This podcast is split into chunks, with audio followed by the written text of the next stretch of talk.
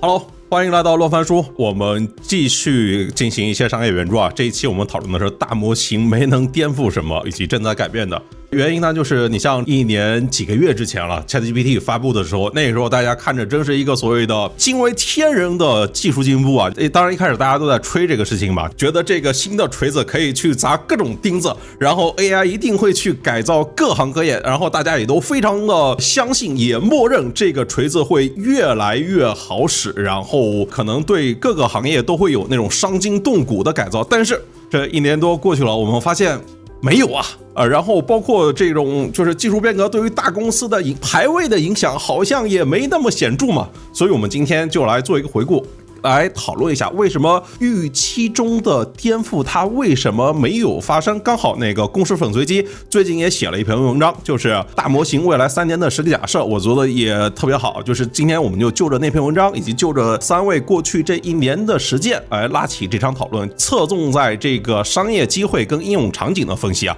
哎，要么三位先从自我介绍开始吧，郭太金。大家好，我叫波太金，然后我我本名叫周末，然后搞了一个公众号叫共识粉碎机，也平常做做社群啊活动啊，所以过去一年搞了很多就是 AI 对各行各业的影响啊这方面的，感兴趣可以看一下我们过去的讨论机啊。然后我以前在腾讯工作，当时就是负责几个 AI 实验室的战略，所以也看到了早期的时候就是 AI 上一波兴起啊，到找不到商业方向，到可能找到了一点，到后面发现还是找不到的这个过程，然后再往前在微软工作。告您，我们两年前聊的时候还是聊 SaaS，现在你这个方向也改了是吗？呃，没改，一脉相承。哎哎，那个各位老师好，然后大家好，对我叫高宁，然后之前一直都在 VC 吧，然后主要是看 To B 软件 SaaS，然后去年出来的时候，先是跟朋友一起做了一个服务 SaaS 和 AI 出海的一个社区叫 Link Cloud，然后同时也跟一个朋友做了一个播客叫 On Board，所以一直都关注讨论软件全球化以及到现在这个 AI 的话题。然后今天也很期待跟大家探讨，谢谢。哦，OK，那个我们的创业明星，那个袁总啊，不敢袁博，大家好，呃，我是袁静辉，呃，我我基本的经历是原来在那个清华这边读博士，后来迄今有四五段的创业的经历，然后在大公司的工作经历是后来一三年、一六年在微软亚洲研究院，一六年出来之后就一直创业。呃，在过去六七年呢，就做这个 AI infrastructure 这方向的创业。去年呢，就是大模型火热之后呢，也经历了这个整个产业的这么一个急剧的变革，然后也做了一把过山车。对，然后那个我们在光年之外做了一段时间大模型的训练。后来我八月份开始有重新的这个，又做了一个新的创业公司，叫 Silicon Floor。很高兴今天晚上和大家交流。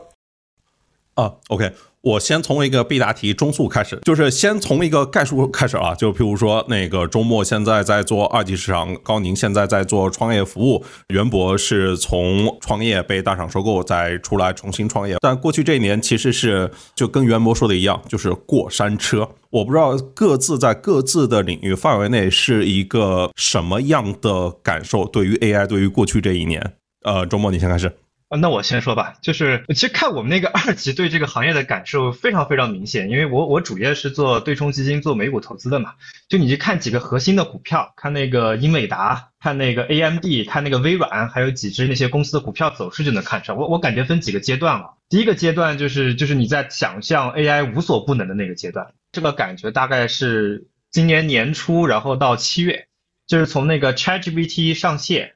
然后到出那个 GPT 四的 API，然后到微软发那个 Copilot 视频，然后刚发出来那个视频以后，我们都觉得所有的软件产品、所有的互联网产品都要被 AI 所改造一遍。然后中间还有很多零散的数据 data point，就因为有很多产业链的人会去。检查那个英伟达在那个台积电里面那个流片情况嘛，我们特别是看有一个叫 c o v a s 的那个产能情况，然后你就看那个流片的情况，一个月比一个月高，一个月比一个月高，一直到七月份的时候就要顶峰了。所以你看那个看那个英伟达股价是最明显，一直上到差不多快五百块钱，然后到七八月的时候呢，突然反过来就是。就大家在思考一个事情，就是发现，呃，卖出去了很多卡，但是没看到有特别好的 AI 的应用出来。然后包括说微软那个 Copilot 呢，也迟迟没有落地。看到了很多软件公司在上那种 AI 的应用啊，但多数都是，比如说一个软件有十个流程，然后十个环节，然后环节里面某一个环节拿 AI 小修小补做了一个，然后你也没有感觉那个环节有多么的神奇，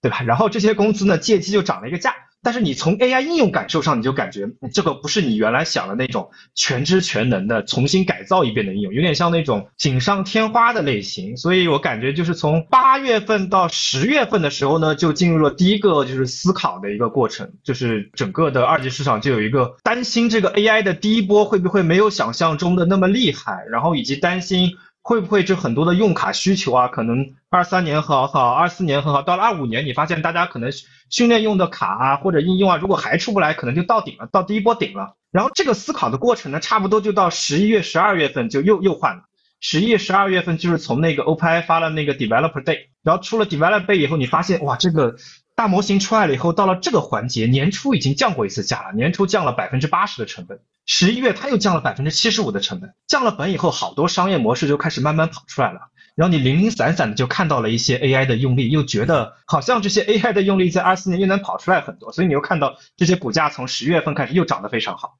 就从我们二级的视角里面经历了这几个很明显的过程吧。我自己的感受啊，就是这个中间后下半年啊，这个新闻如果没有从年底就是追 OpenAI 那个大会，是完全可以接得上的。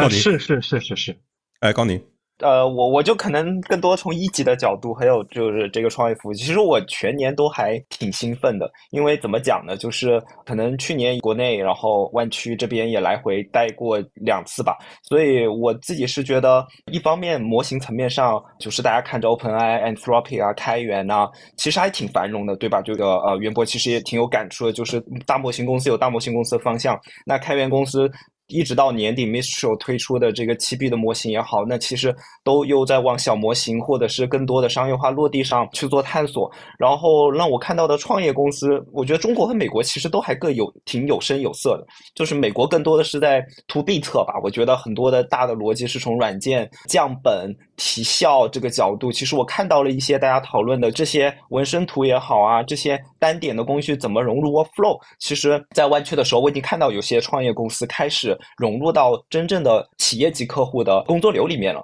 而且我觉得结合是挺 make sense 的，并且他们都是能收到钱了。然后在国内的话，或者是看到呃中国团队做的很多的，可能是在偏产品端，甚至是在这个 C 端的一些进展。然后这些进展到年底的时候，我们因为可能跟初创公司打交道比较多，我们也看着有些初创公司经过了半年、大半年吧，然后在用户的活跃度上、留存上、渗透率上、付费上都有了提升。当然，很多这样的公司大部分做的是海外市场，就全球的用户啊。那我觉得还挺期待今年的一些进展的。所以整体上，我觉得可能没有太像二级市场这个 up and down 这个这个心跳加速，但是呃，一直看到创业的生态还是挺繁荣的哦。那我们创业者呢，袁博，就是你这个过山车，虽然经历了是过山车，对，但是我发现确实发现我们在不同的岗位上，这个视角会有点区别。比如说，二级市场这个频率就非常高，所以大家会对这个事情突然有很高的预期，然后发现一些这个不如预期，很快有回调啊什么的。这个，然后呢，我发现在一级这个投资呢，大家，嗯嗯比如说高宁说的就。又乐观了一些，对吧？那我要从这个创业者角度来说，就是说这件事情在更长的历史周期中，那对参与这个创业的人啊，那就肯定是另外一个视角，就是说，那这个事情就不会像这个对，比如说我们搞投资的朋友一样，这个波动那么大，因为就是说，首先，呃，这个 ChatGPT 呀，还有 AGI 大模型这事儿，绝对是一个非常非常大量级的这么一个技术革新。产业革命这个已经论述很多了，所以对于我们每个，比如说像我一样搞技术的人的话，其实最大的一个焦虑或者说关切是什么呢？就担心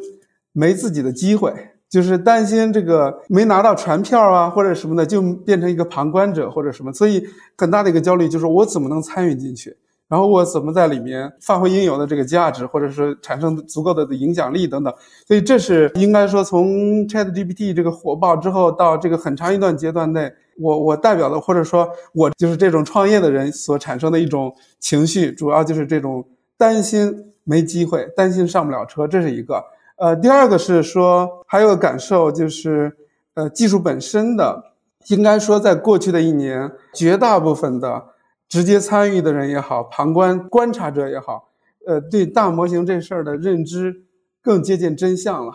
就是更客观了。因为那个呃，举个例子，就是像 ChatGPT 刚出来的时候，可能我们很多人都会惊叹：哇，这是怎么实现的？哇，这么牛逼！然后。我们比如说啊，就是那时候很多在思考，就是哎，中国能不能搞出来这种？就是说当时在说三点五的能不能搞出来什么的。其实，在后面你比如说在半年之后啊什么的这些事情，就都得到了回答，对吧？三点五现在甚至有冲刺四的等等。所以我觉得这也是在过去一年，就是从技术角度来说一个认知的变化，就是一定程度上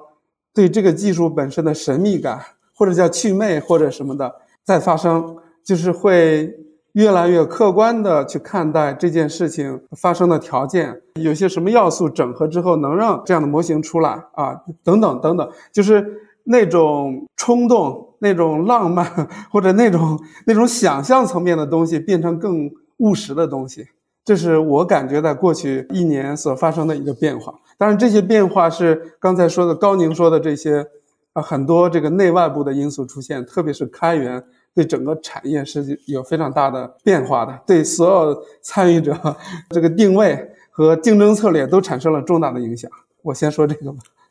对，就是显然，我我觉得我们几位，包括在这个直播间的同学，就是没有人从长期会去低估它的影响嘛。但我们现在想的就是，这个短期内没见到就是特别大的成绩，我们就在想，我们是不是短期内就是高估了呢？就是是不是都说这个 AI 是第四轮工业革命吗？但你如果跟前面几轮相比，我去年听到一个对我非常有启发的观点，就是来自于袁博的导师张博院士说的，说其实你如果跟前面电力革命、信息革命、工业革命相比的话，就是现在还没有牛顿的力学定律，还没有那个电力学的各种的理论，还没有那个信息论、控制论这些，就是缺少基础的理论发现。就像李飞飞说，我们可能还处在这个所谓的前牛顿时代，就肯定会有很多的不确定，还在一个爬坡的过程里面。但我其实好奇的就是，如果产业对它进行这么高的期待，在过去这一年里面有这么多的资金和几乎所有的玩家。全部都加入进来了，嗯，但是如果真的说它是一个颠覆式的，就好像我们看前面的那个啊，哪怕以移动互联网那个层面来比来做比较的话，也没有发现更多的新的公司冒出来，也没有发现所谓的哪些老的公司就因此跟不上队而出现那种颓势。譬如说，像是周末，像你们会怎么看做这种研究呢？就是它跟前面的几次相比，就为什么这轮没有大公司落后，或者说没有新的巨头？就呃，可能新的巨头还有点慢，就没有大公司掉队。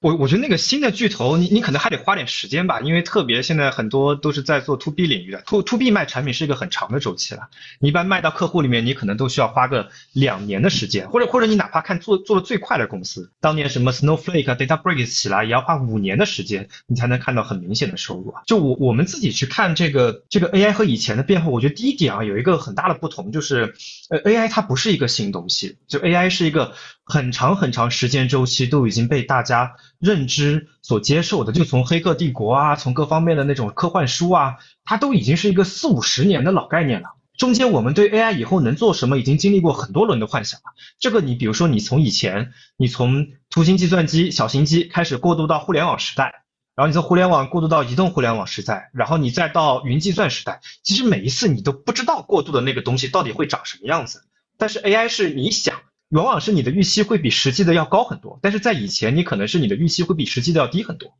这这是一个很大的一个变化啊。其实你可以举几个例子，你比如说从小型机到互联网时代的时候，很多老的公司一开始都不知道互联网时代该做什么。就当年那一批的老公司，像什么 IBM 啊、那个 Sun 啊、什么 Oracle 啊，都是做早年的做系统啊、做软件的公司，到了互联网时代都没有新产品。跑出来的都是新的互联网公司，因为那个时候不知道互联网会长什么样子。到了到了云计算的时代的时候，其实其实更典型了。比如说再往前那个老巨头 IBM，IBM 很早的时候就提出了要做，就是先提了一个做 IBM Cloud 的理念，但是很快你发现公司内部其实不支持，公司是一个卖硬件的公司，不太希望你做供应，很快把那个项目给走掉了，然后就被亚马逊啊、被微软啊这些公司起来了。等他回过来再想去做公有云的时候，那个时间就晚了。就本质上，你当时你也不知道你面对的新市场是一个多大的市场，但是到了 AI 这个环境，所有的公司都知道你面对的是一个非常非常大的市场。你内部不会有任何一个大公司的内部的部门会质疑说 AI 不是一个大方向，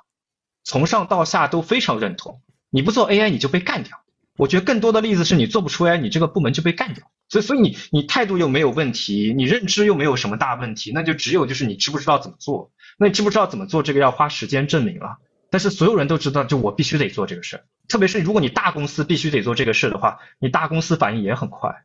你大公司就算反应慢一点，你还可以买别的小公司。你买别的小公司，你也可以补充人，对吧？那你就像微软一样嘛，你投 OpenAI 嘛，或者你就像 AWS 和谷歌一样嘛，大家一起抢着投 Anthropic 嘛。你有很多种方式补全，所以就感觉这轮环节大公司的反应很快，掉头很快，然后下的资源也很重。感觉这个行业飞快的达成共识。那个袁博，你之前有感受过这种吗？就不管你之前的每一轮，之前你们干搜索的，在那个年代做搜索，后来就你相关的朋友做推荐，然后你前些年自己就是先看到这个方向来投入这个方向，然后突然之间 ChatGPT 出来之后，好像一夜之间全行业都达成共识。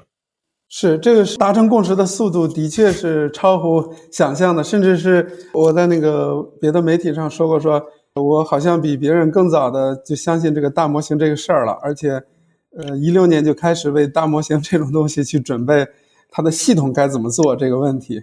但是即使有这种预期，说实话，ChatGPT 威力这么大，也是超出这个我原来的想象的。而且这个事情这么快发生，也是超出想象的。就像周末讲的，其实只是所有的人对这个机器产生智慧或者智力。这事情期待时间很长了，其实就像一个神话一样，就是很早就存在这个人类社会中了。它就是一个原本以为这个智慧啊、智力是人类的一个特权什么的，但现在突然这个有这个可能性了，而且的确，这个 ChatGPT 实际上是表现出了这个技术过了临界点了。以前都是非常局部的、微观的、单点的突破。那些都是从智力来说是比较初级的智力，但现在 ChatGPT 证明了它可以做到了。虽然就像你刚才说的，就是说虽然还缺乏一个坚实的理论基础啊什么的，但是有时候理论是滞后于这个方法的应用的实践的。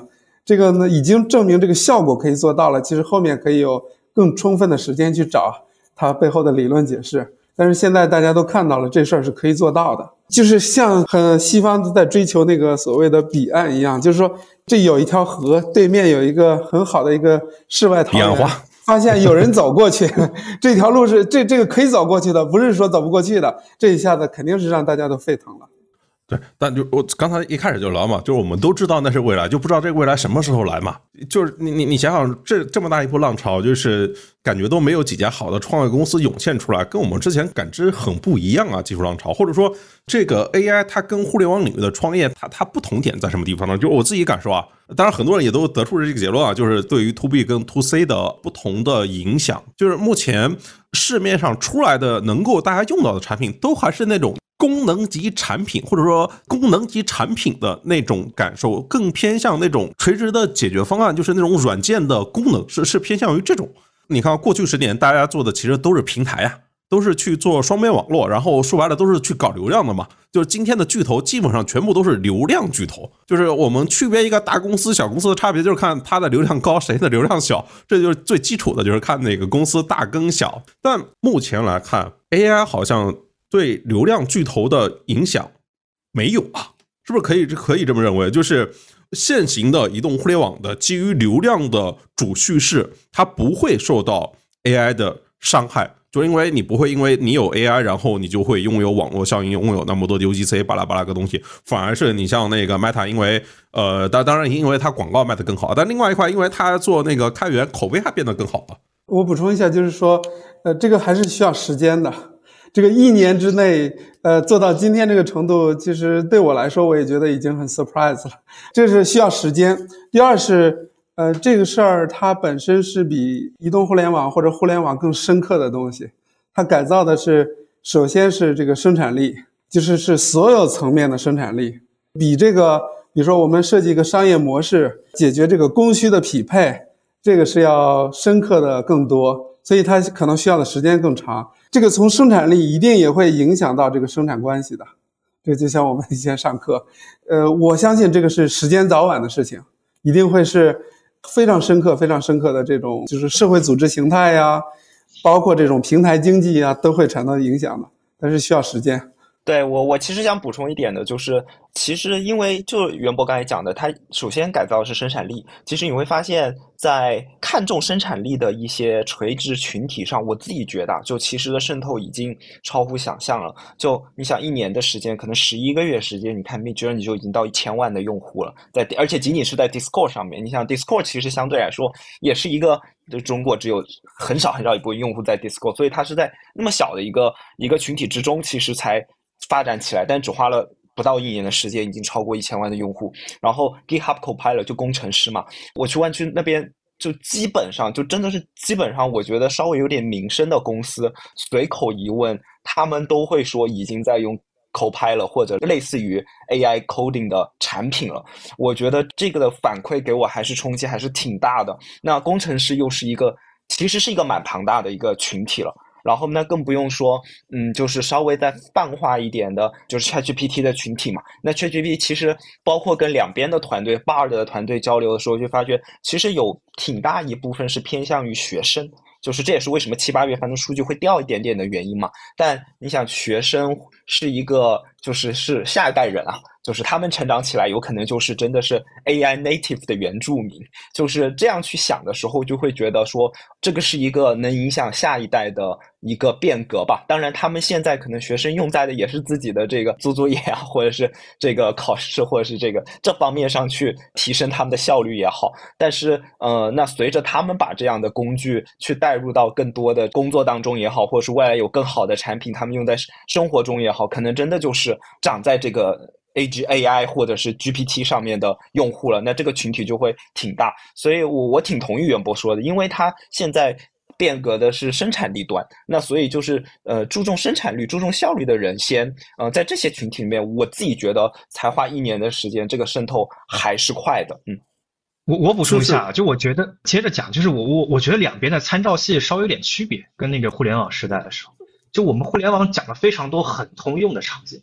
就买东西。聊天、外卖，对吧？这都是所有人的场景。但是，就是 A A I 这里跟生产力有关的，一般只要你跟生产力有关，你就会跟行业有关，你就会跟职能有关。你就是很多很多分割的场景，就是你是工程师的场景，你是总结的场景，你是律师的场景，对吧？就你你现在最通用的场景就是搜索，所以你 ChatGPT 的用户最广。你剩下的所有的用户都是比较分割的场景，所以你的感觉都是在这个领域里面渗透率提得很快。但是你到了社会认知上面不会那么明显，跟那个互联网刚开始肯定有差别。对啊，就是互联网，人家讲究的是那个规模效应、网络效应嘛。我靠，前期买量，然后譬如说你像抖音，它可能前期就是百分之九十靠买量，然后可能过到一亿 DAU 之后，只有百分之十的量是买的，就是因为分享它就是每天会带来自增长嘛。然后但是目前 AI 也看不出来，就是它的那个因为所谓的边际成本会下降嘛，就是随着它就是各种啊在那个模型里面。但目前来看，就是这个模型的成本它它没有那个所谓边际成本下降那个概念在里面呀。但我觉得就是刚才那个周末不太清，就是解释比较好啊，就是说上一轮是那个通用场景，然后 to C 服务，然后这种可能是更垂直，然后包括袁博总结的。是现在只是先从生产力开始，但我们所有学过中学政治的朋友都知道，就是生产力决定生产关系。呃呃，我只是作为一个小白来不断的呃发出一些傻问题。哎，那我们就是再看一些，譬如说中美的对比，我们再看模型，再看模型里面的明星公司。刚才也聊到，像模型这事儿，它不像那个互联网啊，它有那个边际就是不断下降，就是都是免费嘛，世界是平的呀。但今天你要是一个一个行业去突。大模型是一个极度烧钱的生意啊！目前我们看，就是各个大模型公司，这个在美国的，就是基本上都是技术巨头给他们投资，并且定义他们的估值。然后技术巨头也是因为他们有其他业务可以书写来坚持自己在做这一块事。但是创业公司呢，创业公司它可能就必须要融足够多的钱才有可能活下来。就是哪怕美国可能到现在我们看到的可能也就两家，OpenAI 跟那个亚马逊跟谷歌支持的那一家。国内的话，我们可能是看到像是质朴百川，然后像这个 MiniMax，然后像月之暗面这一些。但是你看它最高的估值可能就是 MiniMax，它是十二亿美金的估值，但是跟美国的公司可能差着两个数量级。就我我不知道这中间为什么这个融资的额度、估值这一方面会差别这么大。哎，告你，你前一级市场的朋友来，我我就浅浅的讲一下，就是我觉得这个毕竟还是不一样的姿态位吧。就其实就是那个呃潘老师刚才说的，就 AWS 和谷歌支持那个 Anthropic，Anthropic 前身其实也是 OpenAI 嘛，所以本质上其实呃对 OpenAI 或 OpenAI 团队来说，这样的公司实际上是一舒适。就市场的第一梯队了，就是他们去制定了最先进的这个标准。那我的理解是说，资本市场对于真正的第一名或者是这个技术的引领者给予。多高的溢价，我觉得其实都不为过嘛。这个其实我们就在资本市场就就大家都都知道。然后再加上，我觉得还是，嗯，我第二个想的点想讲就还是人才密度。其实大家可能之前看文章或这个也听过，就是袁博肯定也很了解，就是真正可能知道这个这里面的可能 GPT 四或者是这里面的奥秘的人、know how 的人是极其稀有和稀缺的。那不管是在国内还是在硅谷嘛，那可能 OpenAI 占了。比如说占了一半，我就举个例子啊，然后那头部的公司，我觉得这个人才密度也决定了大家给它的估值，因为就每个人可能他的年薪就是随便说就是五百万美金也好，或者是一千万美金，或者是一百万美金也好，那他们这些人才就需要那么高的价格，然后那其次，因为他们领先的身位，他们知道。好的模型或好的这个东西该怎么去训练获得？那肯定需要呃，这个不管是卡的成本也好啊，还是整个工作流所消耗的成本也好，试错探索的成本也好，那这个也都是放在那儿的。呃，我的感觉是说，那呃，我们这边的团队相对来说是处于呃追赶的，就像潘老师刚才说的，我们要先是。呃，实现三点五，嗯，再到四，那么最好的出来之后，我们继续往前追赶，暂时处于这样的一个身位。那这样的身位，我觉得第一个就是说，相对来说成本其实不如他们那么高，因为很多东西我们都能看得到，包括开源的东西出来。然后二是说，就是刚才说的，我觉得人才密度吧，就是我们现在相对来说对这里面最顶尖的人，或者是最有 know how 的人，其实呃密度肯定数量或绝就绝对值上可能都还是不如第一梯队的公司。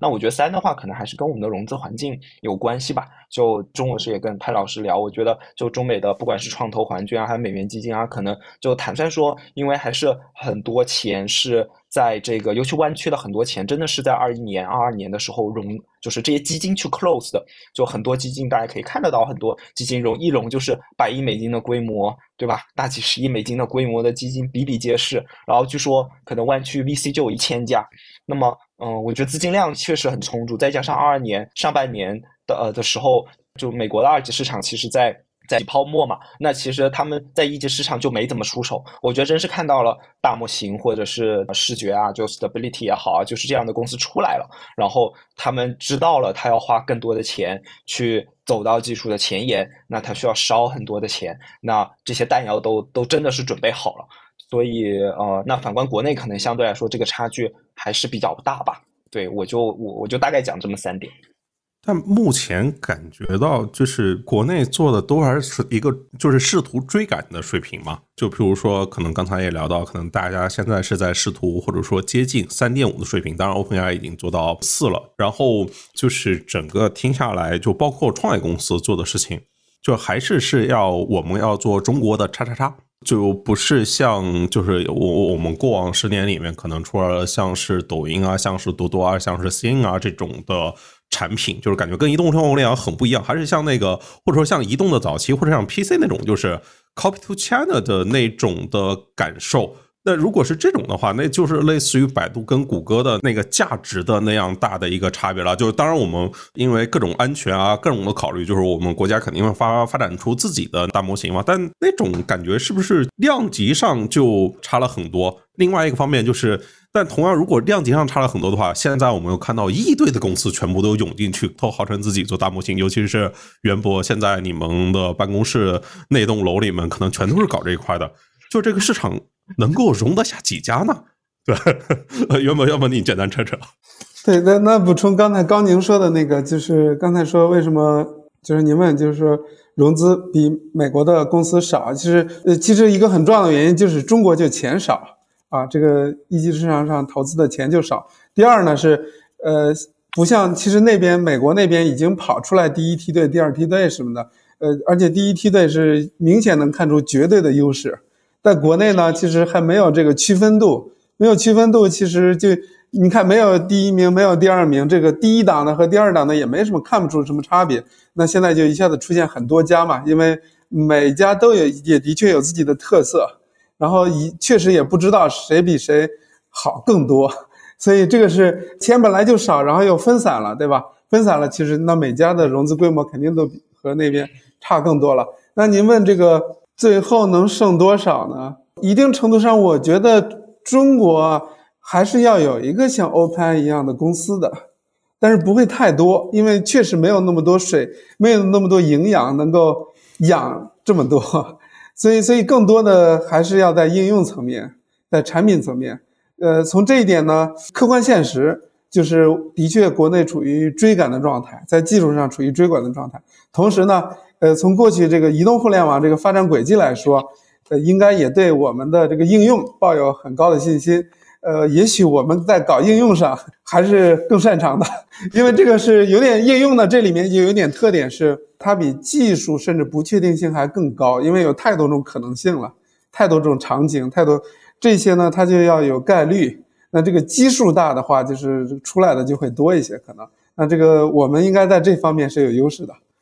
我就是在小红书里面看到有一位用户吐槽啊，就是怎么就是通过搞大模型毁掉一家公司，就是因为真的好多公司可开各种发布会拉为了拉股价，都说自己搞大模型，然后所有公司都说就是搞各种大模型，就是第一步先去买算力，英伟达的那个各种卡，然后第二步呢去挖大牛，然后可能是那个上百万的年薪、几百万的年薪，第三步呢就是准备大模型大棒，然后我们就卷排名，第四步就是清洗数据、全员打标签，说保洁阿姨也要。上第五步就是七乘二十四小时训练，第六步，然后就是疯狂做 PR，然后发公关稿，然后哎，大模型出来了，结果一看是一个不是人工智能，是个人工智障，就是行业落地太难，然后这个私有化部署大几百万起，客户又买不起。呃，当当然还有魔改开源的，号称说自己的这个，对对，前也也是。哎，那如果我们就是呃，袁博说的应用，的确是应用啊、场景啊这些，的确是大家更关心的问题。就是我们下边一趴就是在聊这一些场景或者说应用，就是这些层面的问题。就比如说最主流的应用就是 ChatGPT 嘛，都说 ChatGPT 是这个史上最快到达一亿用户的产品。但是如果我们 follow 一下后续的话，会发现它到两亿用户之后就不怎么涨了呀，就这是咋回事呢？这是不是说明这个我们依然是武断的信用来问啊？这是不是表明这个生成式 AI 就不能像预期那样就变成一个超级应用？它可能就是呃，像刚才周末聊的，就是会细化到各个场景里面去。啊，那这我我接一下吧，就是就两亿挺多的，两两亿在这个领域真挺多的。就是你你首先你要把这个领域先框一框嘛，对吧？你什么什么人要用 ChatGPT？首先你得是你得是有逻辑思维的工作者，你需要一个知识工作者，对吧？你是知识工作者，全球就不是很多了。知识工作者全球大概也就是九亿、十亿人。我我记得之前好像有一个报告里面写，然后你还要再画，里面很多知识工作者，他不用天天做文本工作的，他不用天天去搜索的，他不用天天去学知识的。比如说你简单的，如果你是一个，比如说比如说你是一个幼教老师，对吧？你是幼教老师，你的更多时间是和小朋友接触，你不是坐在电脑前面的。你你坐在电脑前面的这些人呢，你再框一框，坐到电脑前面，一般你要用个 Office 吧。你你用 Office 的这个人啊，全球用 Office 人就只有差不多五亿人了，然后用 Office 人里面有两亿人用 ChatGPT，这个渗透率已经挺高的了，已经快百分之四十了。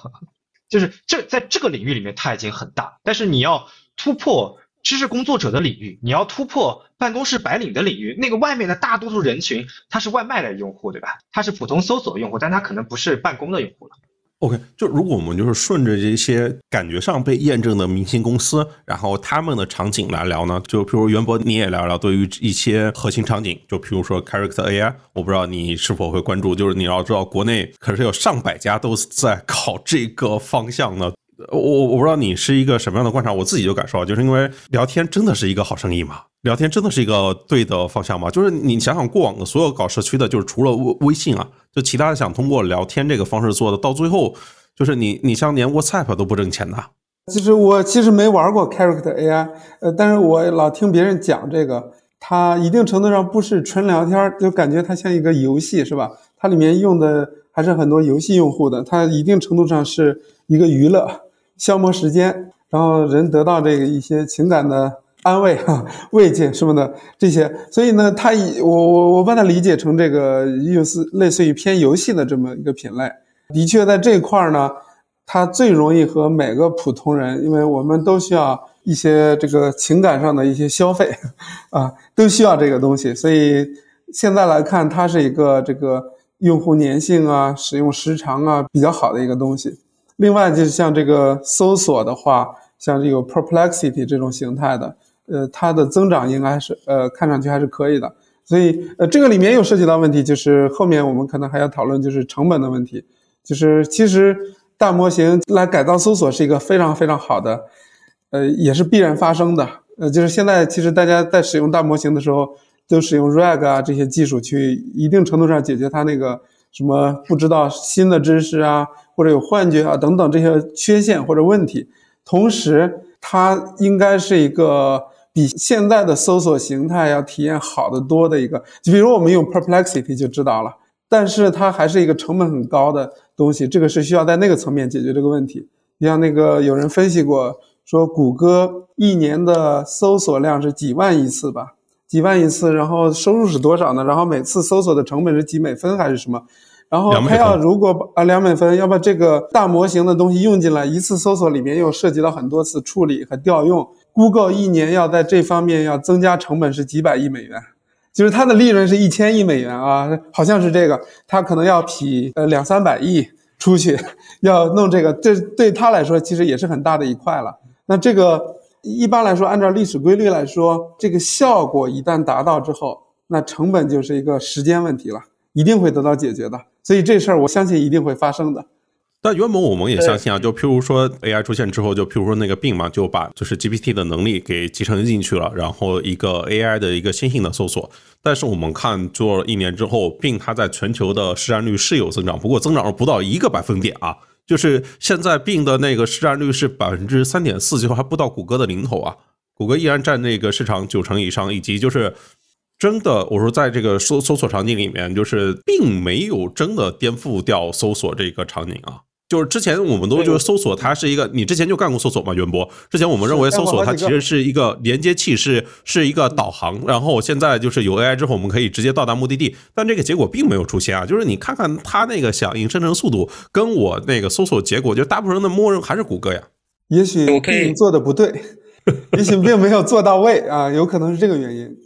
对我我我就可以补充一下，因为我觉得刚才袁博说的非常非常好。呃，因为他举了 Perplexity 这个例子嘛，我记得当时跟 Google 里面的朋友交流的时候，就是其实谷歌去年的时候不是开始在测试它的也是生成式搜索，叫这个。呃，SGE 嘛，就 Search Generation Engine 这个东西，然后这个你可以去它申请一下，你就很快拿到这个测试的资格了。然后当你再进去谷歌的时候，你会发现它的第一个就是你打完一个问题，它下拉框马上就开始在生成问题，然后它就开始不断的去测试。你会发现，就是因为我我七八月份就开始用 SGE，因为我当时坦率说就是觉得不想给 GPT 付钱，然后我就说我测试一下 SGE，然后我发觉就是它其实一直都在变化，就是它的框的长度。它框到底放在这正常的链接的哪个位置？然后它的这里面的内容该怎么显示？然后现在你去搜索，它给的答案中，就是它有 reference 的，就是有引用的网页的，它会给你 highlight 出来。之前是没 highlight 出来的，就它不断的在测试。然后我去跟谷歌的人交流，就是他就马上说到，他就说他们也不知道 ChatGPT 这样。真正的一问一答这个方式是不是未来用户真正去找答案最好的方式？因为什么样的问题直接给个网页就好了，什么样的问题是用户希望你给他做总结的？呃，那其实谷歌当没有这些 AI 这些东西大模型之前，你去谷歌里面搜，比如说中国的建国是什么时候，它也是下面马上给个答案，它也不会给这个链接。其实。那个时候，当时就用了一些就是搜索的一些这个这个技术、知识库的技术在里面的。他就说，其实我们一直在测，然后到底什么样的形式是用户最喜欢的，然后这里面涉及到就是成本。就是如果真是用户开始啊不断的去问答，然后那这样的话一个搜索下来，那每个用户的成本就上去了。那我在这个工中间又不给他推广告，又不给他植入这些东西，那我这个成本就陡然提升了。所以怎么把这个 ROI 给算过来，其实也是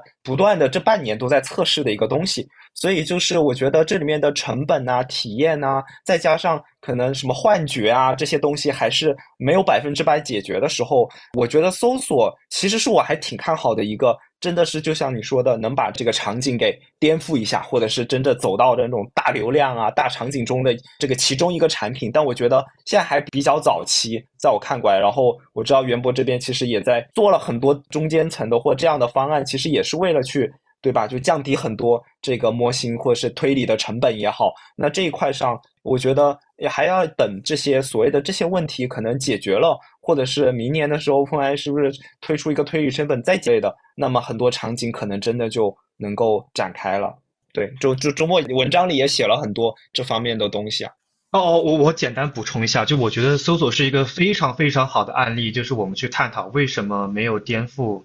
老公司啊，因为因为我们现在看的所有的大模型场景都是在某一个场景让它变得更好嘛，所以原来场景的公司是有点先发优势的，它懂很多新公司不懂的东西，或者它有一些生态的积累。你比如搜索，它有几个环节嘛，你先是交互查东西，然后到 PageRank 算法去拿去找那个东西，然后召回，召回了以后呢，然后你再把它总结，对吧？大模型其实现在改变的很多的是交互和总结的部分，但中间你那个 PageRank 的算法。是影响，它是一个很严谨的算法，最后决定的是你那个结果出来了以后准不准确。而且那个那个算法原来是有生态的，你会点那个喜欢，你会点不喜欢，也会根据你的停留时长去判断现在给你的推的那个东西，给你推的顺序，你是不是你你最精准的，你最需要的，对吧？所以它那个准确性是老的公司已经积累了很长时间了。你搞一个新的公司，你就要在这么大的一个搜索场景里面，你说你准确，你要比谷歌更准确，很难的。你可以总结比它总结的好。你可以它交互比它方便，但是你真到搜索的很多人可能还是在看准确性，所以所以我感觉其实有一些垂直的场景，比如说看那做那种学术搜索的，做学术搜索，它用大模型就能做的比较好，啊，就是你找一个稍微垂直一点的领域，你你不需要有那么多准确性的问题，你可以在这个问题里面多打磨一点，你就能做的比较好。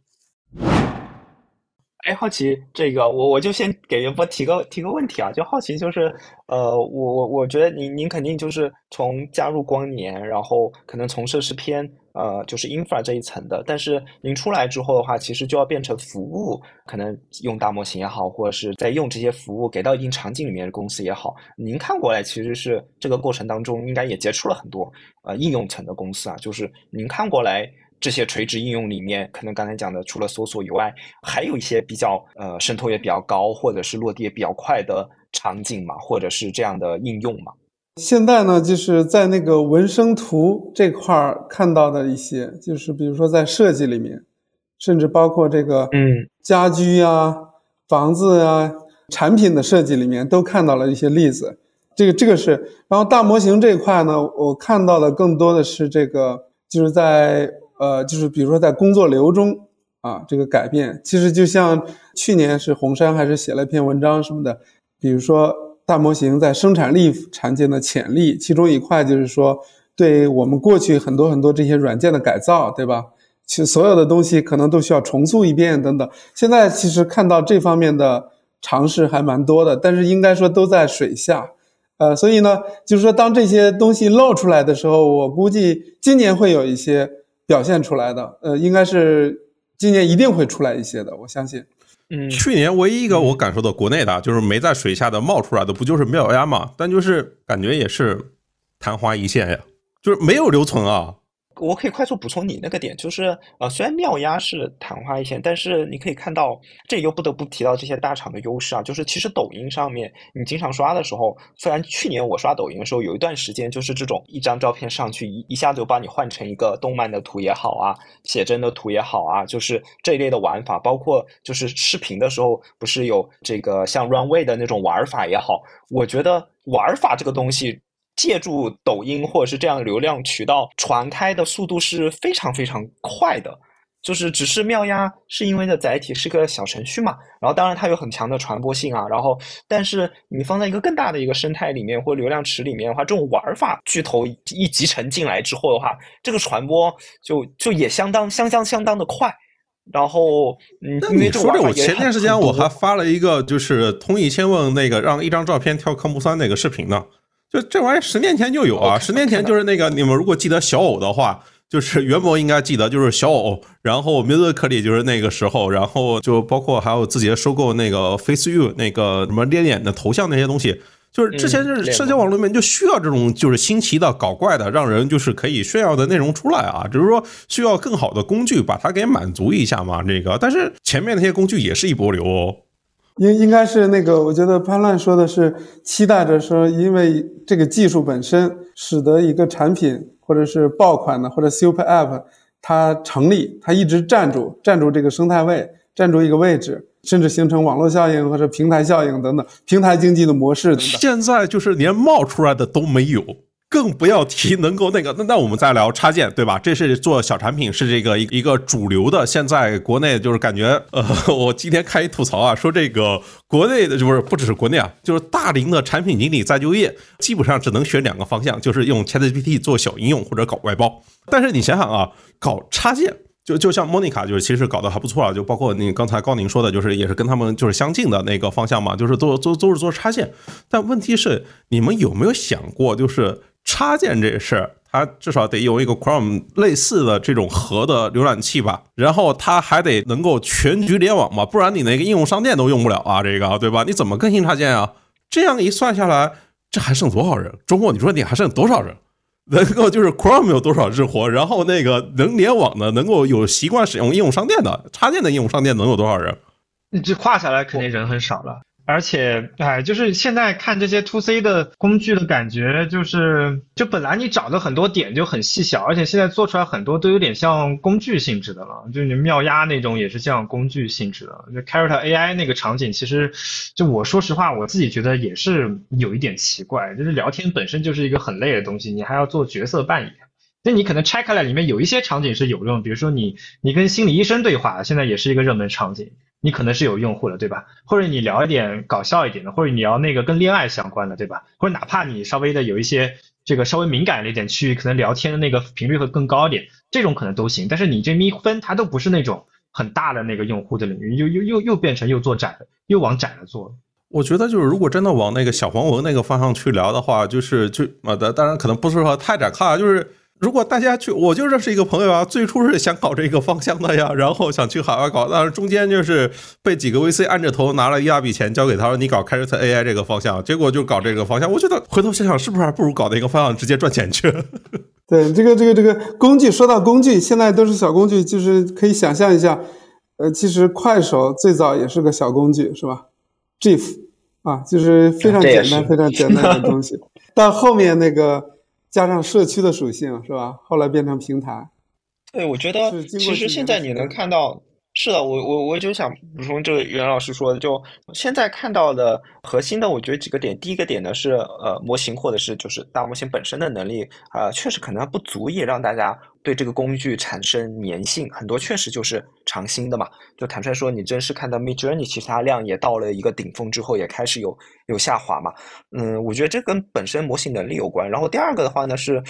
真正在一些好玩的、娱乐的、陪伴的这样的场景中，呃，其实还没有挺好的创新。这我觉得肯定也是大家想去期待的。就比如说去年，其实我还挺期望有在游戏里面可能有一些 AI 能玩的东西。就当然有些现象级的小 AI 的游戏出来啊，但并不是一些很就是很爆款的，或者是真的是有成千上万上亿的人去玩的这样的游戏。那其实也是因为。本身游戏这个工业级已经非常的固化了，然后 AI 能做的事情或者是能切入的品类也非常的少。但我知道有还是有一小撮人或不少团队里面的人在很很专注，其而且是今年可能要投入更多的精力去把结合模型在游戏或在这些泛娱乐的场景里面去做尝试的。所以呃，我自己觉得就是第一年嘛，很多东西确实还是一个比较早期的阶段，再加上这一次真的是巨头和大厂，就像周末讲的，就反应太快了。就一下子意识到，就是卡这样的这样的上一代的互联网的公司，都都反应的非常的快，所以我觉得对初创公司或对真的是要做成一个百亿千亿公司的初创公司来说是有有压力的。我自己感觉，至少现在看过来，我觉得是别百亿千亿了，十亿的都没几个。然后评论区说，就是没有冒出 超级应用，是不是因为这个没有新的硬件或者交付方式？咱现在讨论的都不是超级应用。就是稍微知名一些的应用都没冒出几个。那譬如说，咱们再讨论一个知名应用，就是像是纹身视频，像是 Runway，然后像是 p i c a 这一些纹身视频，我不知道你们对现在它是一个什么样的进展？就是当然从理论上来推，好牛逼，就是以后就是人不需要拍摄，只需要生成，不需要拍摄，那绝对比他妈照相机还牛逼的这个还深远的发明。移动互联网最重要的就跟刚才袁博说那个快手啊、抖音这些东西，就最大变量就是因为手机上有摄像头嘛，替代鼠标键盘变成新的那个输入表达设备。但就是它现在可以不用那个拍摄了，直接生成，听起来是一个好牛逼的场景啊！这就是纹身视频。但你如果真的看这些纹身视频，真的能看得下去吗？就是你如果真的实际用他们的产品内，感觉上更多的是那个图片变动图，然后把它们拼接成视频的感受。就我觉得那个乱总说那个纹身连环画，对吧？动图纹身连环画，纹身连环画半年前看到很多了。我我感觉纹身视频进步的还挺快的，就是你大概。半年前纹身视频，我们看个五秒的那个视频都很不容易了。而且你你看的时候，就是我有一个有一个词叫叫呃恐怖谷效应，就是你看他那个如果是纹身视频做个真人的话，三秒钟连续的动作，比如说你看他吃饭，他那个吃饭的动作非常不协调，你看的是很硌扯人的。就是你只能做个几秒视频，特别是你不能做真人，你只能做些卡通啊、风景啊。一一到真人就有那种恐怖谷效，你看的很不舒服。但你到现在来看的话，已经有一些真人的短短一点的时间可以做了。就你已经从两秒、三秒、五秒，现在已经能做到一分钟了。但但你不但你不能给他一个很好的故事脉络。如果你给他一个很好的故事脉络的话，你你可能还是做成纹身连环画的形式会简单一点。我感觉进步还是挺明显，而且这个领域应该是可以看到。就是循序渐进，每个月进步一点，每个月进步一点的感觉。但是你你你你正常你要看一个有剧情的视频，那都是十分钟五至少五分钟吧，对吧？你现在几十秒一分钟，你肯定到五分钟十分钟还得有个过程。我看评论区还有人说不是是不是因为有新的硬件没产生，需要新的硬件？你看这届 CES 里面不是有人做那什么 AI pins，然后就是一堆那些 rabbit，那看起来就非常不靠谱啊！那电视那效果连手机都不如这个，对，就还没手机做的好。对，就是，嗯，怎么说？就是首先，我觉得有人去尝试是个好事情。然后我有一次跟一个朋友交流的时候，我觉得他有个观点可能有点意思，就是你看 Rabbit 或者是这样的硬件，啊，大家为什么会说，哎，你还不如手机上装一个类似这样 APP 得了嘛？因为它解决好多事情，好像也是手机一个 APP 能解决的。呃，那大家可以去看，就是那就说明它解决的还是提升我工作效率，或者是我我效率方面的事情的东西，但是。我们把手机的这个每天的使用的时长的这个就是 i 就是这个手机这个拿出来看，你可以发现，其实真正用在效率这件事情上或处理工作这件事情上，真的能在你手机每天使用的，比如说十八个小时中的多长呢？其实是很短的。那他就说，那为什么你不去反而去想去提升或者挖掘的是？比如说微信也好，刷抖音也好，或者这种娱乐玩游戏，就这些真正占有人时长更大的这样的一些领域，那如果是这些领域中有好玩的硬件出来，或者是结合 AI 的，人们才愿意真的会去用嘛？我自己是觉得这个观点还挺对的，就是不应该想着用一个硬件去替代很多手机上的功能，而是去满足一些手机这上面很多解决不了的事情。我觉得有人尝试是好的吧，但只是说现在确实还还有很多没有那么令人惊喜的地方。就是现在，如果搞 AI 硬件，就是你光看那个 AI Pin 或者 Rabbit，你肯定都是初代产品嘛，就是那个那个都是就 MP3 前一代，现在可能都算不上 MP3，对吧？你要真看了，就你看什么 AI 手机、AI PC，我我觉得高宁说的非常对。就你现在，我觉得评论区这位上辈子是猫同学说的更对。如果你真的说 AI 的话，它是一个附加值，它不是原生价值。AI 又附着在其他成熟的产品上。就譬如说三星那个 S S 四可能是一个好的应用范例，就是它的实时翻译功能非常酷。我看那个 OPPO X 七它也有那个智能抹图，然后肯定也有那个就是智能拦截那些垃圾电话，跟它那个来个几个来回，我觉得这些是更靠谱的呀。这个你上来就搞一个就不成熟场景，我看另外一位同学吐槽的很好嘛，就是 Rabbit 那，当然我是扮演一个以后要被打脸的同学的那个形象啊，就是不断的否定新生事物。Rapid 做的还不如一个 MP 四呢，这个还就别别跟手机比了，这个比 MP 四聪明一点。就算实时翻译这个场景也不算很大，它也撑不起一个很大的硬件场景，还不够通用。但用处是很有用。你现在跑科大讯飞里面翻译一个一小时的东西，你还得交十块钱，你以后放手机里面，至少你这十块钱给省。对啊，所以我觉得手机厂商呢干这个事儿，我觉得靠谱多了，直接卷进去还增强手机的服务，就跟前些年大家去卷摄像头，以后就卷智能服务。都是增强手机的那个核心的功能体验嘛？嗯，投很多钱了，苹果挖了很多人了，苹果买卡在英伟达那边买卡的那个订单排在非常非常前前面，而且他都不告诉大家他买了多少卡，已经偷偷摸摸搞了大半年时间了。所以可以期待一下苹果嘛。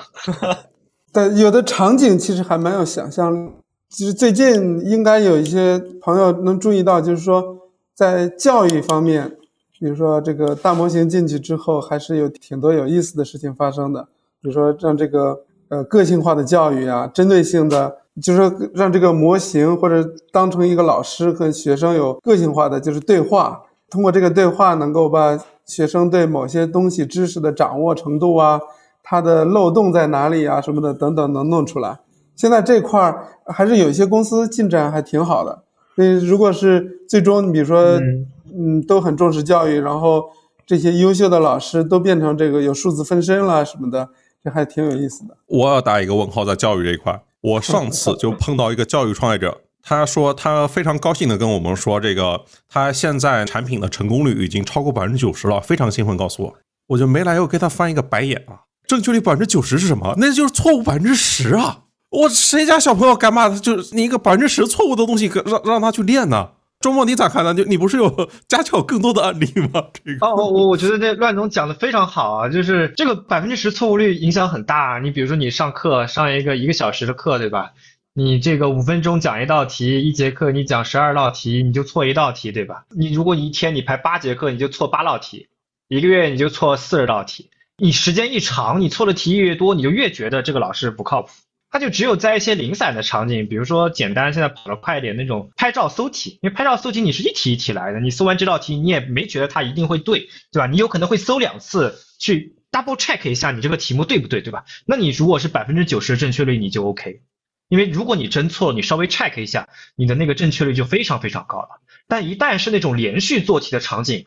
它的差异度就会非常非常大。你做的题越多，你越觉得这个老师不靠谱。所以你现在看到教育里面也很明显，就是你比如说那种拍照搜题，或者我看就看到有那种简单的批改作文那种英语，或或者我们看的那种英语，英语你其实错一点没关系的，那种体验式都没关系的。一到那种很肯定非常 OK 啊。啊，是的，是的，是的，一一到要衡量正确率的，一到时间要出来了，一到要连续做题的场景，现在肯定都不 work。你那个那个正确率可能九九十六、九十七。可能才才能到出产品的状况，而且那种正确率往上提，按照大模型这个场景，可能还不一定能那么快提上去。哎，我这可以补充一个点，就是说要出题，就我们想的是跟 C 端嘛，就是跟用户去用，所以会考虑正确率的东西。然后我听到有一家教育公司是这么做，那他是给老师做了一个出题的口牌了，就老师不是要每天出卷子啊、出题啊、出家庭作业啊，然后这挺烦的一件事情嘛，所以他用这个类似这样的产品啊，老师用，然后呢让他出题。因为这样的话，他出题如果他出错了或者查到，老师可以去改嘛。但是对老师来说，就大大的提升他的效率。据说老师的反馈特别好。哦，我觉得就是从另外一个角度可以去想，那这样的话可能又变成一个 to B 的事情了。但是不一定那么性感，但是对了，确实对老师或对用户来说，这个体验是极好的。我觉得评论区这位丁宇同学说的非常好，就是落地肯定是要沿着那种容错度高的场景先去落地，就是因为所有的场景都得根据容错度来切分一次。就比如说音乐。哎，音乐现在进展怎么样，朱博？哦，音乐现在进展的挺快的呀。就之前那个有个海外产品叫苏诺，还有国内很多公司都在抄苏诺，典型的那个字节就在抄苏诺。我我觉得音乐这个场景也非常有意思，非常有意思。就是那天和乱总也讨论，就是你你去看那个内容的生成啊，那内容有两个维度，一个从你生成难度来看，对吧？那，视频的生成难度肯定是最难的了，然后音乐和文字都是相当于简单的。第二个是你看生成内容的目的性，哦，这个视频的目的性也很难。但是文字的生成内容的目的性也非常非常难，因为你生成个一百字的文章你还能看，你让 ChatGPT 给你写一个一万字的东西，你怎么可能看得下去嘛？你看看五百字你就你就丢掉了嘛，对吧？但是音乐其实它它的逻辑可以不自驾的，它的内容可以稍微随意一点，它可以抽象一点的，所以内容的目的性它不需要很强，所以你反而从生成音乐的角度来说，就是你那个歌词不自驾没有关系，你的鼓点稍微能听出点旋律就可以了，就有点像你听那种。纯音乐的感觉，纯音乐你也没有歌词，但是你能听得下去。音乐只要你的鼓点有协调感，你就能听得下去。所以音乐这个场景在内容生成场景里面是是有可能跑的是最快的。以及我们看围绕声音的场景都还不错，就是不管是那个 AI 孙燕姿，然后郭德纲说英语相声，就是那其实背后是翻译嘛，翻译人声。语音合成，就像最近那个有个融资比较多的是 Eleven Eleven Lab，对吧？就是他有个 demo，就是让老黄说中文，对吧？就是老黄的一个 产品演讲里面都换成中文，非常地道，对吧？这也蛮好的。黑剑里面也是语音合成，对，是吧？就是你说那个郭德纲那个，对对对对，那就是黑镇的。那那我们下面聊聊什么是靠谱的呀？就是刚才聊的是不靠谱的，或者说有恒大挑战的，恒大挑战的，我们再聊就是哪些被验证的。就譬如说在语音这个维度，其实有挺多的是属于已经被验证了。然后就我们再看一个维度呢，呃，我跟周末聊了一个感受，就是他他用我们用这个艺术和创意跟逻辑，然后我觉得还还应该加上一个维度，就是这个工作的复杂性。就是如果拉一个轴的话，就感觉上那些可以外包的那种，就是工具人做的那种的活，在目前来看，就譬如说审核一部分的设计，然后一些的客服，在这些场景里面是有取得非常大的突飞猛进的进展。我们譬如说像从客服来说，阿里国际就把他们全世界的客服全部都调到新加坡去了，我觉得这是真的可以实现的。这是可以就是一个团队，然后服务全球。是大模型这个，就是如果我们用 Chat GPT 在工作场景中的话，比如说确实会发现他能做的事情太多了，他甚至在某些方面比这个普通人常见的都要做得好。这个也是经常会有这个体会的。比如说，甚至在我们比如说在企业经营过程中啊，也有时候关于战略的问题。按说这事儿挺高级的，是吧？挺抽象的，挺有难度的，挺考验的一个东西。但是我我经常其实有个习惯，就是呃出现这种问题，我会和 ChatGPT 对话一下。只要你给他提供足够的上下文，就是把问题描述的足够清楚，也就那个 prompt 或者什么，他答出来的我还是蛮佩服的。就是我我好像就是说比，甚至说，比如说我们有一个科班出身的，或者是受过训练的，可能也就是那样。当然他就是。特别有创造性的这种，呃，就是我我相信特别特别有创造性的那一部分他还没有搞定，但是他应该超过大部分普通人了，在很多专业上，对吧？比如说法律上的呀、经济上的呀什么的很多问题，财务上的，对，我现在就是怎么去解决它，怎怎么跳出这个对话的形式，用另外的，比如说我我见很多人在问这个 agent 的事情等等，对，用用一个 best practice 让这个。大模型不仅有语言的能力，还有这个解问题的能力，就是因为它本身是有知识的，把他这个解问题的能力发挥出来，发挥的淋漓尽致，是吧？那应该能有很多很多东西是被取代的，很多工作类型。对我，我就沿着袁老师刚才说的，就是，嗯，就好像袁老师刚才说，就是其实你问他的战略，啊，很多时候，呃，你能获得的是他的这个思考方式和这个逻辑。就好像呃，有些人也会去问，我记得上次跟一个朋友聊，就是他会去问说，哎，就是问大模型说，这个训练一个大模型需要消耗多少的算力，类似这种，其实他不一定能给一个正确答案，但是他会非常非常详细的告诉你说，呃，就我所知，训练大模型要一二三四步，每一步可能需要怎样的环节，每个环节中可能遇到的这个消耗的算力是多少，然后对应的是可能是这个卡要多少，然后对应花多少钱，就是他这个逻辑会梳理的非常清晰，然后这个逻辑给你也是个很好参考。我觉得就很 echo 袁老师刚才讲的，就是他会比较有条理，要告诉你该怎么去思考这个问题。那当然，你这答案或者是你这个 input 不一定是他，嗯，他能够知道的，或者有我们理解这么多。但是我们跟着他的逻辑和框架，其实是能够帮助我们去理性的思考很多问题的。我觉得这个其实是就不是那种一来一往的对话了，而是在这个过程当中，他就帮你去。这个完成了一次思考了，我觉得这个可能是你开始更深度的用 ChatGPT 之后的话，会有很好的一一个体验吧啊。明浩说，就像创业者找 VC 聊方向一样，主要是碰感觉，就跟我们媒体老师使用，其实就跟人开选题会一样，就是你再多给我几个答案，多给我几个答案，让我感受一下，再帮我重新起几个标题，我从里面挑一挑或者润色润色，找找灵感，改一改。但这毕竟是一个挑选的过程啊，它并不为实际的那个。工作质量的结果负责任啊！你发现这种都是那种类似于头脑风暴场景，或者说我们需要一个参考，需要一些启发，不是我们需要一个结果啊，朋友们。嗯，对对，举个例子，比如说我们公司的名字是 ChatGPT 来起的。为什么？为什么？我描述你给他数词是什么？呃，对，需求，比如说我们公司的核心产品和什么什么东西是有关系的。我们希望公司的名字反映出什么什么样的意思，对吧？比如说，我们因为有历史原因，过去的公司名字带着什么 flow 啊嗯什么的，对啊，这个也是 flow，也是这个这个这个深度学习里面非常底层的一种技术。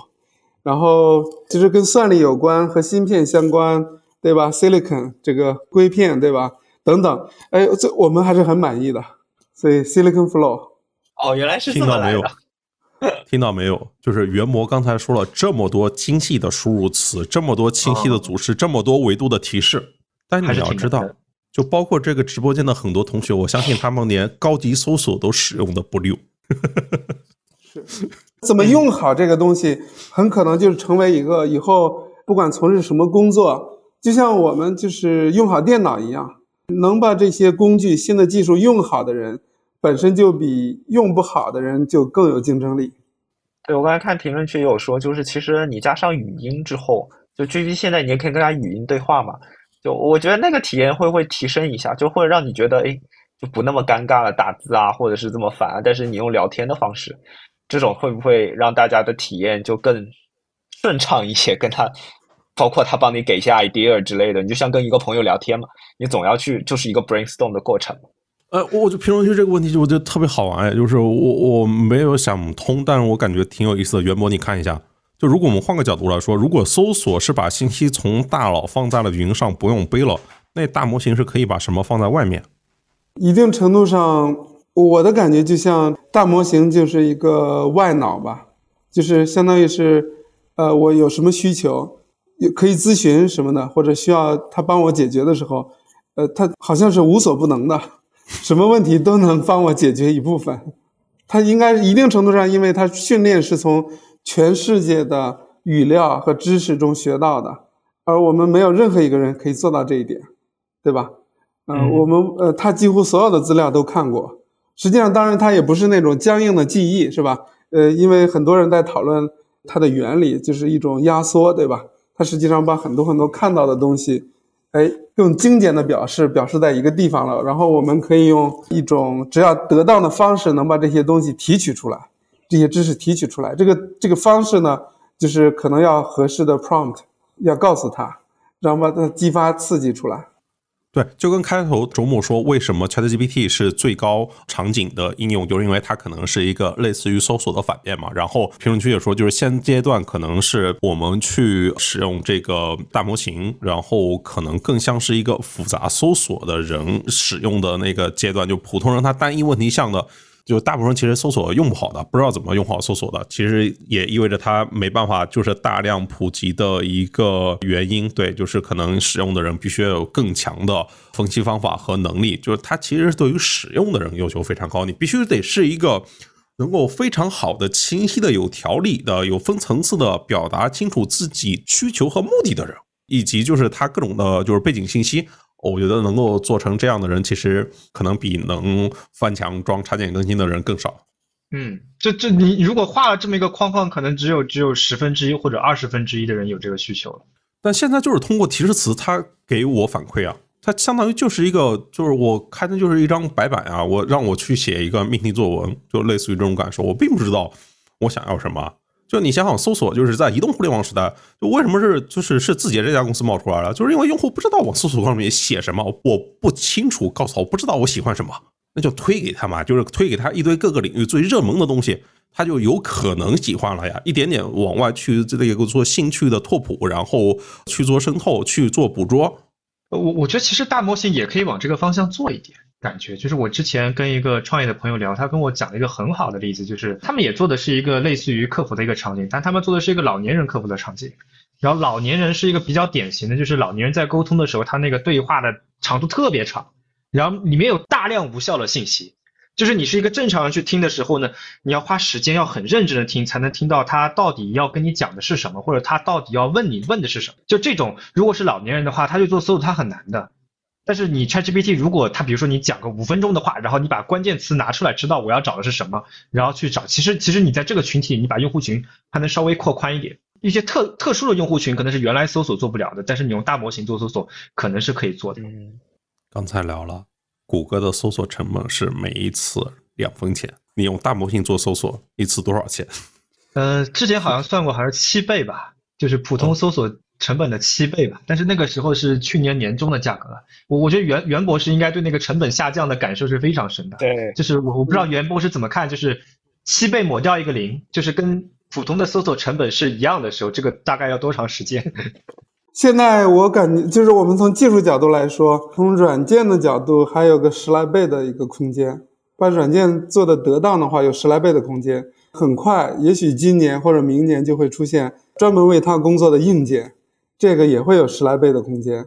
同时呢，这个算法本身呢，就是也在做很多很多，就是会发现有可能模型不需要那么大。当然，现在比如说有七 B 啊、十三 B 啊，已经很厉害了。等等，这一方面也会发生一些新的技术、一些新的发现，所以呢，总体上，呃，算下来，也许降个一千倍、一万倍，在几年之内是一定会发生的。到那个时候，我们消费这个大模型的能力呢，可能就像今天我们看视频一点不心疼流量一样。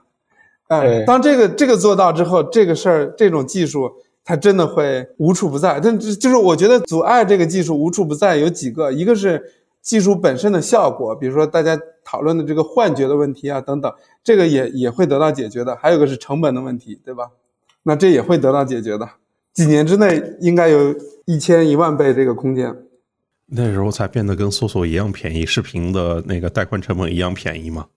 就像刚才您讨论，就是咱说到那个互联网的这个网络效应啊、扩展啊，它的边际成本几乎是零，对吧？但这个呢？你会发现大模型呢，它就是有一个固定的成本，而且很高，主要就是因为算力很贵，芯片很少。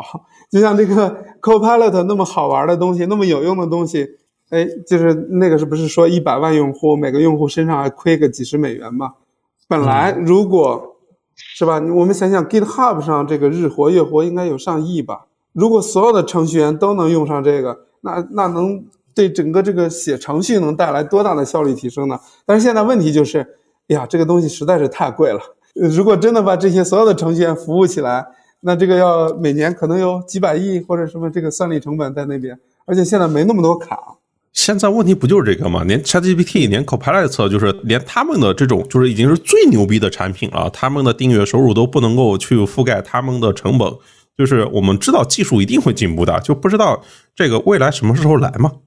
袁博士，如果你预计一下的话，这里面我们会经历哪些所谓的里程碑或者 milestone 啊，在降低成本或者是就推理成本吧？我的理解。首先，我觉得对这个这个有可能的呃路径是什么呢？呃，首先是这个推理呢，大模型推理它的计算的这个负载是新出现的，也就一年之内大家才意识到这个问题的。这些芯片呢，现在今天的芯片呢都是。大模型推理出来之前设计的就不是为它设计的，所以呢，在这个新的芯片架构啊什么出来之前，只能在软件上做工作。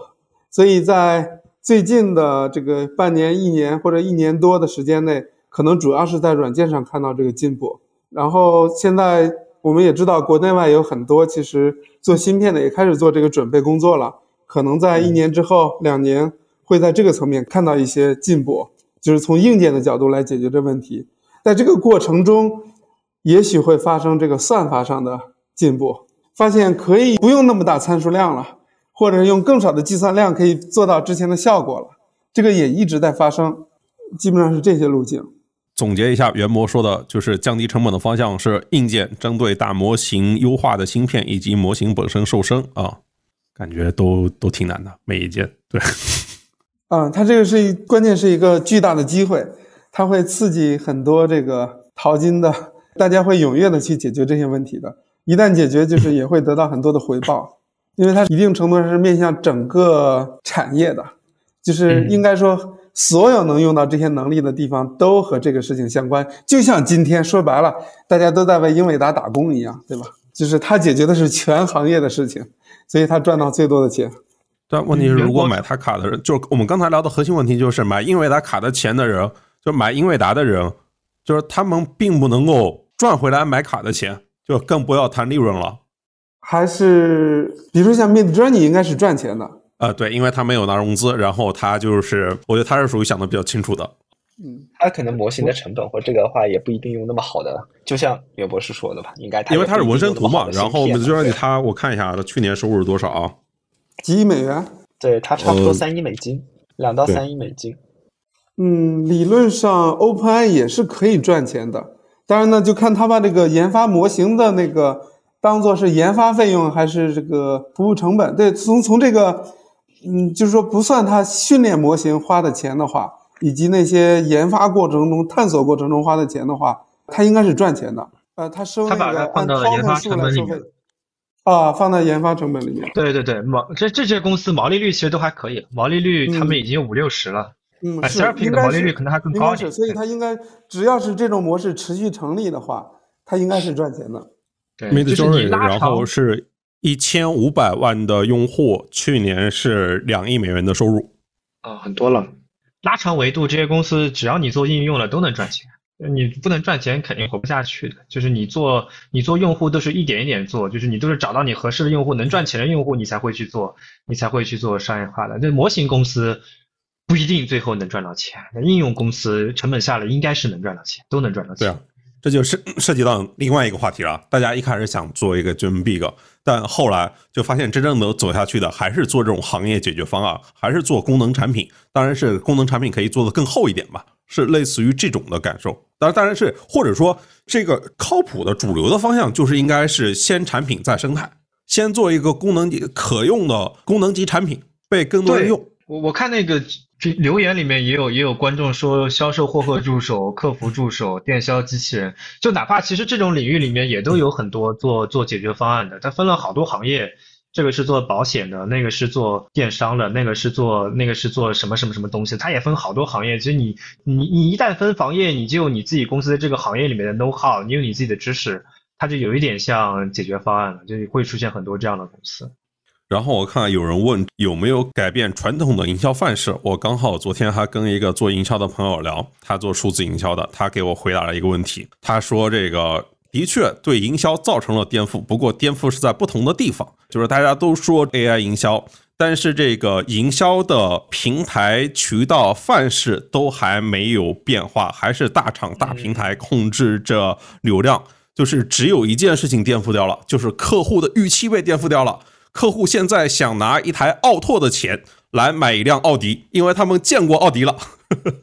就说实话，在那个营销环境里面看到用大模型，现在主要你就是从素材，你从语料，对吧？你从这些角度节省这些物料的成本和投放的 ROI 嘛。我其实看下来做的好的，你也都是百分之三四十的提升。这个奥迪到奥拓确实有预期到落地无法对等的情况，而且这个事儿可能永远都没法对等。而且你稍微想一想啊，如果大家都用这个东西之后，就只有流量的平台，就是我们刚才一一开头就聊了嘛，就是 AI 这一波对于流量，对于流量平台，目前来说还没看到有什么样的影响。那如果大家都通过 AI 来提升素材，那意味着什么？那就意味着大家要投放的金额去抢那个位置的钱要花的更多呀。就其实这个游戏还没有变。对，一开始有领先者，后来所有人都卷，所有人都卷了以后，大家效果都一样。也许以后的流量都是机器的流量，对吧？可能在这个平台里面做广告的人也是机器，然后下单的买东西的人也是机器人。对，很可能对，因为现在还出现了这种机器和人混合社交的这种尝试，对吧？对，里面既有这个 bot，也有真人。你说 Carry AI 就是这种嘛？但这里面会引申到一个非常严重的问题，我后面还想专门讨论一下。就是你想想，现在的所有内容平台的基础上，所有有流量平台啊，他们的建立的根基是什么？都是奖励真人的创造性。它流量的机制啊，消费者其实都是在看这个内容的稀缺性。如果平台里面能够突然非常低成本的冒出一万个周杰伦，那我只能把它卸载掉哈，我不会再看了。我说是这这这个意思啊，就因为一定是就是能够冒出周杰伦一个周杰伦，他获取需要的流量效率是最高的，所有人都看。如果十个，他可能一样获取，但如果是一百个、一千个呢？就因为人一天的时间是既定的呀。如果更多的时长去导向了那种所谓由机器由 AIGC 生成的内容之后，那今天抖音这类平台、小红书这类平台，它存立的基础就没了呀。今天我们看它依然是通过类似于社交信号的奖励才得以成立的。就如果 AI 大规模应用之后，那才华就不是一个稀缺品了。哎，周末就如果才华不是稀缺品，那什么是稀缺的？我我觉得这个问题太好了，就是无才华，还有内容生产，从历史维度来看，就你拉长一两百年的、几百年的历史维度，它都有点像是一个这个劣币驱逐良币的过程。以前你听古典乐，后来你听流行乐，然后五年前我们都开始听抖音神曲，以后我们听 AI 生成音乐，看文字也是的，对吧？之前你读四大名著，然后读余华、读贾平凹，现在都是看天蚕土豆。现在天蚕土豆你都不看了，你看那个番茄阅读，内容的生产门槛都是越来越低的，就是越低质量的门槛，它的更新频率越高。然后你会发现，我们现代人现在杀时间的方式是要靠更新频率去补的，我不是靠内容质量去补的。内容质量读得很累，更新频率多的又能杀时间，又能让我快乐。所以其实 AI 很符合这个方向，AI 的生成频率，AI 的生产频率比普通人高太多了。所以你以后就应该看到很多 AI 音乐和 AI 文字。就在在我的认知里面，就它是符合五百年的历史规律，它不是符合三年，它是符合五百年的历史规律的。这个里面可能还有一个因素就是个性化，就是因为我们每个人的审美不一样。实际上，虽然我们都觉得这是个美女，那是个帅哥，但是也许在每个人眼里，他有个自己最适合的，不是周杰伦，是王杰伦、李杰伦什么的。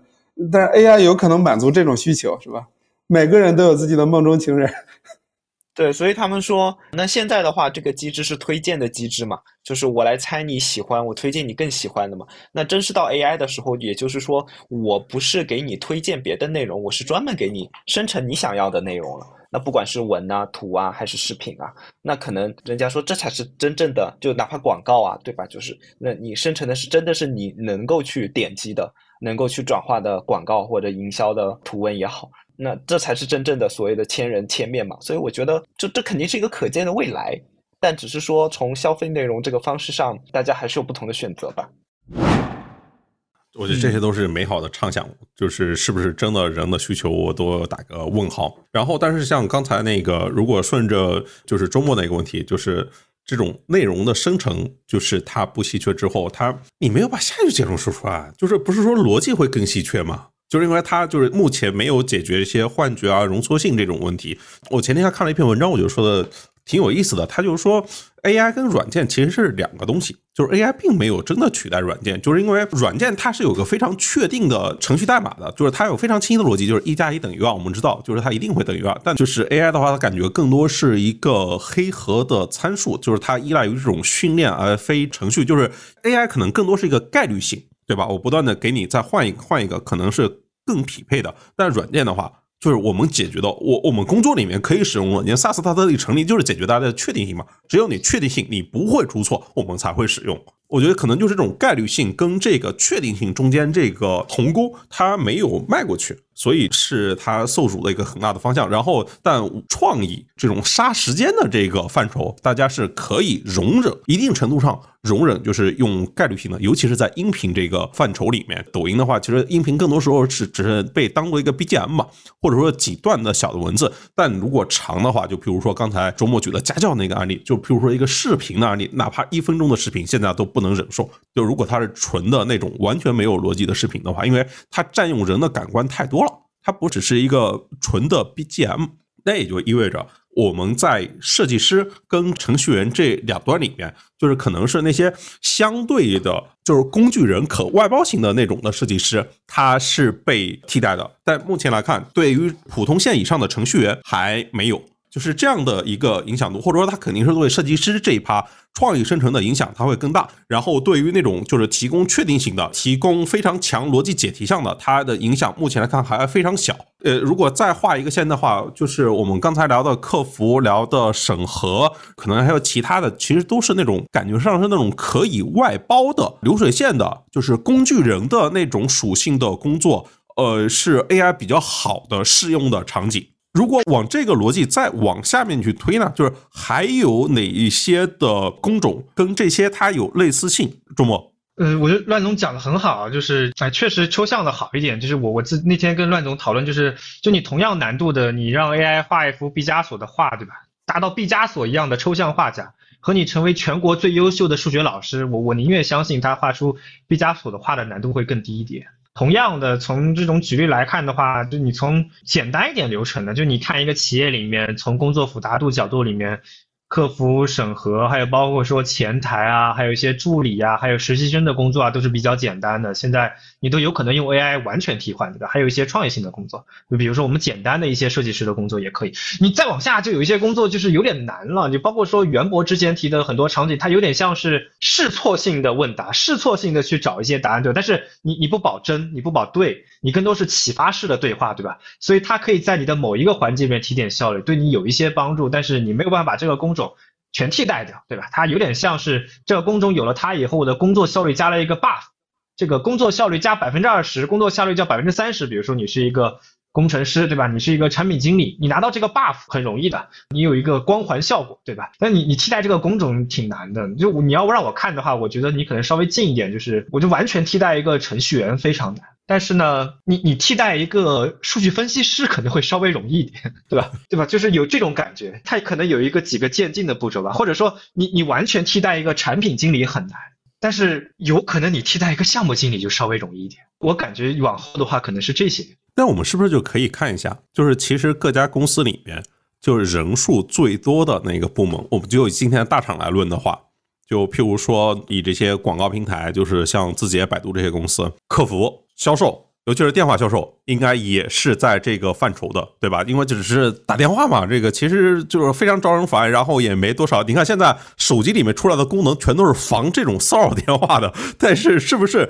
就是这些打骚扰电话的人，他们的工作也都其实现在已经实现了，经常接到一堆的那些语音的那种，已经是模仿的很像真人的那种的电话，所以以后这种，我觉得是不是这个电话销售行业？也一定是这个 AI 落地的极佳场景。我这个电销还挺难的哦，电销其实是一个 people business，就是你你和任何一个人要做一个 deal 都很难。就你通知他很容易，但是只要你和他做一笔交易都很难。就我觉得电销你可能分两个，第一个就是你你平常你听骚扰电话你也听两种，一种骚扰电话就是只收集你信息，只搜集你意愿的，就知道你对你这个感兴趣，就是就是机器人，然后他把这个意愿就整理好，然后就给真人。然后那个真人就是知道你有这个意愿了以后呢，他就换一种策略给你打电话，就把这个东西卖出去，对吧？前面一种被 AI 替代应该是很容易，后面一种可能也没那么快。就是就是我理解就是它应该比客服审服要难一点，但它可能比数据分析师要简单一点。它可能就是下一个步骤，下一个步骤就是你可能要再过个 maybe 你可能再过个一两年的事情。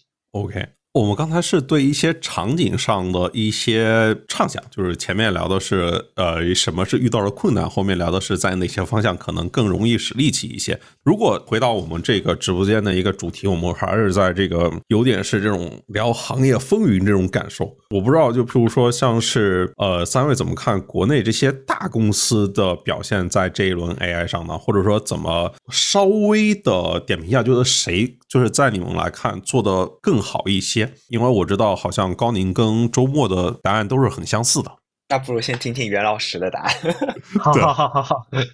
啊，大厂肯定是这个，也是志在必得啊。就是说，感觉这个不同的大厂从切入的维度不一样啊。你看，有的大厂在呃练模型，练模型的其实挺多的，但是也还有的大厂呢，就是比这个维度更高一些，就是说，呃，大家都可以练这个模型，但是可以使用我的炉子。啊，比如说做云厂商的是吧？比如说阿里云，就是说你可以都可以做模型，但是都来我这儿训练，或者像火山引擎也一样。还有再进一步的，比如说这个这个算力很紧缺，这个算力里面的核心是芯片，是吧？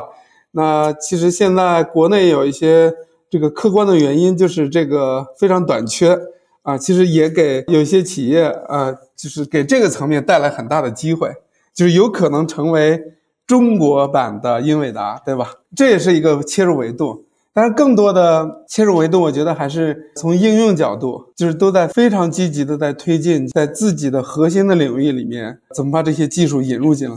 就是甚至这个，我我我感觉一定程度上又在重复几年前的那种 App 工厂的做法，就是啊，因为现在谁也应该来说，就是在应用上，在产品上呢。它就是有好多不确定性，就很难说，你很难逻辑严谨的论证出来说，我做个什么样的产品，它就会成为今天大家都期待的 super app。那这个里面就有很多不确定性的因素，不确定因素要对冲这个不确定性呢，你就提高数量。所以呢，那就是紧跟是吧，敏锐的看着这个社会上在发生什么，同时呢，很多很多都在尝试。那这个的话，大厂也有优势，就是它可以同时开很多条线在做这个尝试。但是对于创业公司来说，资源非常宝贵，你能赌的次数就是有限的，抓这个机会，另一个机会就有点力不从心了。所以呢，一定程度上就更啊挑战或者要求就更高一些，就是怎么能在有限的资源子弹情况下赌得比大厂更准？大厂可以上这个人海战术是吧？就是很多很多条线都在尝试，这是我我感觉都观察到的一点情况。哎，其实就是穷人家的孩子那个容错性少嘛，就是一步踏错，可能后面的 人生道路就不好走了。但你说 A P P 工厂这个，我给你们讲个故事啊。我之前经常会把这个张一鸣比喻成这个时代的爱迪生，是因为我发现一件事情，其实这个 A P P 工厂这事儿啊，最初是从人家那个通用电器开始的，是从爱迪生开始的，从那个一八八几年、九几年，就是就开始了。就你你如果去翻那个爱迪生的传记。呃，翻那个早些年通用电气最初的时候，他们是怎么运作？你就会发现，他们从来不关注什么是正确的解决方案，他们只是要把所有的市面上所有的解决方案全他妈都给试一遍，直到我们找出那个没有错的。你像一百多年后，北京知春路那家就是搞 A/B test 的公司，是不是非常非常像，对吧？你像其他的公司，那个他试图解决的问题是当时那个西屋电器嘛。就是 Westinghouse，就是他们是我试图往那种制造业，就是那个分工制，往泰勒那个方向去走，就是几百人工厂，然后每人负责一部分，最终流水线拼接出来一个优秀产品，就是流水线生产线的这种感受。但你看爱迪生，人家给自己建一个创意工厂，他不生产机器，只生产概念。对，这就是我我把发明创造这个事情给他来一个工业化的流程，就是。几百个工程师，他们就致力于解决老板发下来这个艰巨的难题，就是每个人都负责自己那一小部分工作，对，然后通过这种方式，他们可能会比其他人更有能力应对并解决问题。但这个事情是只有大厂才能做，烧的钱实在太多了呀。大厂也挺缺钱的，就是 就是 AI 这个领域实在是太贵了。就我我记得印象很深，尤其是加上这两年股价跌的这么惨，就是大家也没怎么钱投了。穷呀，就是那个我我我先说个小的例子，我记得前段时间我交流了一个中厂吧，中厂他们当时想那个拿 AI 做一个内容搜索的方案，然后做了一半，后来说没推下去。我说为什么？他说 P 的预算大概只能做十万用户的量，所以十万用户的量也就是 A/B test 的视频。根本没有办法做一个小版本更新。我觉得你很多公司都是这样，就你拿人是可以，那你上钱花都不行。特别是你想，我们这现在的这些中国的大的互联网公司，那个股价都是在历史最低点，现在都是在降薪，都是在裁人，都是在搞优化，一点一点抠钱，对吧？你抠出一点钱，我利润就能涨一点，股价就有可能好一点。你要你要做大模型，对吧？你做大模型。一砸你都不是一千万的问题，你一砸你一年都是十亿起的问题。那十亿起对这些公司都是几个点利润的影响，哪怕你对我，我觉得可以只你你如果换到一个大的范畴，整个公司现在就只有字节不缺钱，其他所有的公司都缺钱，所以这个可能也是我和高宁老师答案比较统一的原因。我觉得还有一点就是，可能周末也肯定更了解，就是这一波好像也就是这些。呃，上市公司也挺受投资人的压力的，就是每个投资人都会问你的 AI strategy 是什么。就这个点，反正在美国的很多公司里面，CEO 都会面临这样的压力和问题。所以我感觉很多时候是先说出来我要做，或我要 all in，然后可能才会去思考说具体该怎么做，或者是能不能做。就这个，反正在美国那边的公司，我感觉也也也挺明显的，就是大家都都会讲自己的 AI strategy 是什么，只是说这个东西后来到底能不能落地，靠不靠谱，这可能就是两回事儿。就好像说现在在湾区说你你都不要说你做 SaaS，你得说你做什么 AI 的公司，你可能才能融资。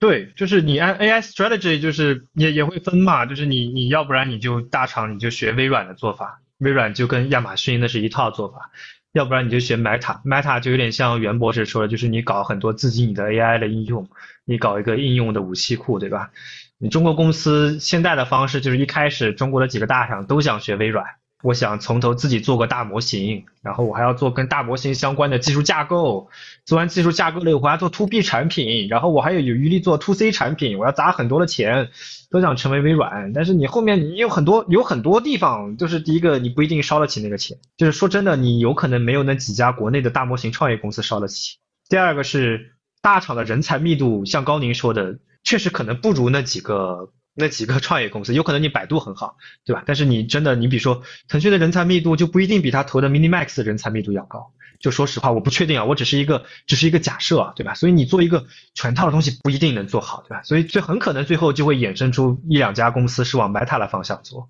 不是再像原来要向微软的方向做。袁博先来解释一下这个人才密度问题。今天大厂的人才密度跟创业公司比咋样？呃，我倒觉得差不多，就是没有本质的区别。就是我，但是创业公司会更灵活，效率更高，动作更敏捷。好含蓄。这个，来来，那那创业公司就是更加专注，呃，但是大公司呢，里面有很复杂的这个组织啊什么的，有可能会让它行动缓慢一些。但是现在这个有的时候，其实晚一个月或者两个月，有的时候也无关紧要。哎，周末你你再讲一讲，尤其是国内有云的厂商嘛，其实都是一开始都是想要学微软的，比如说阿里，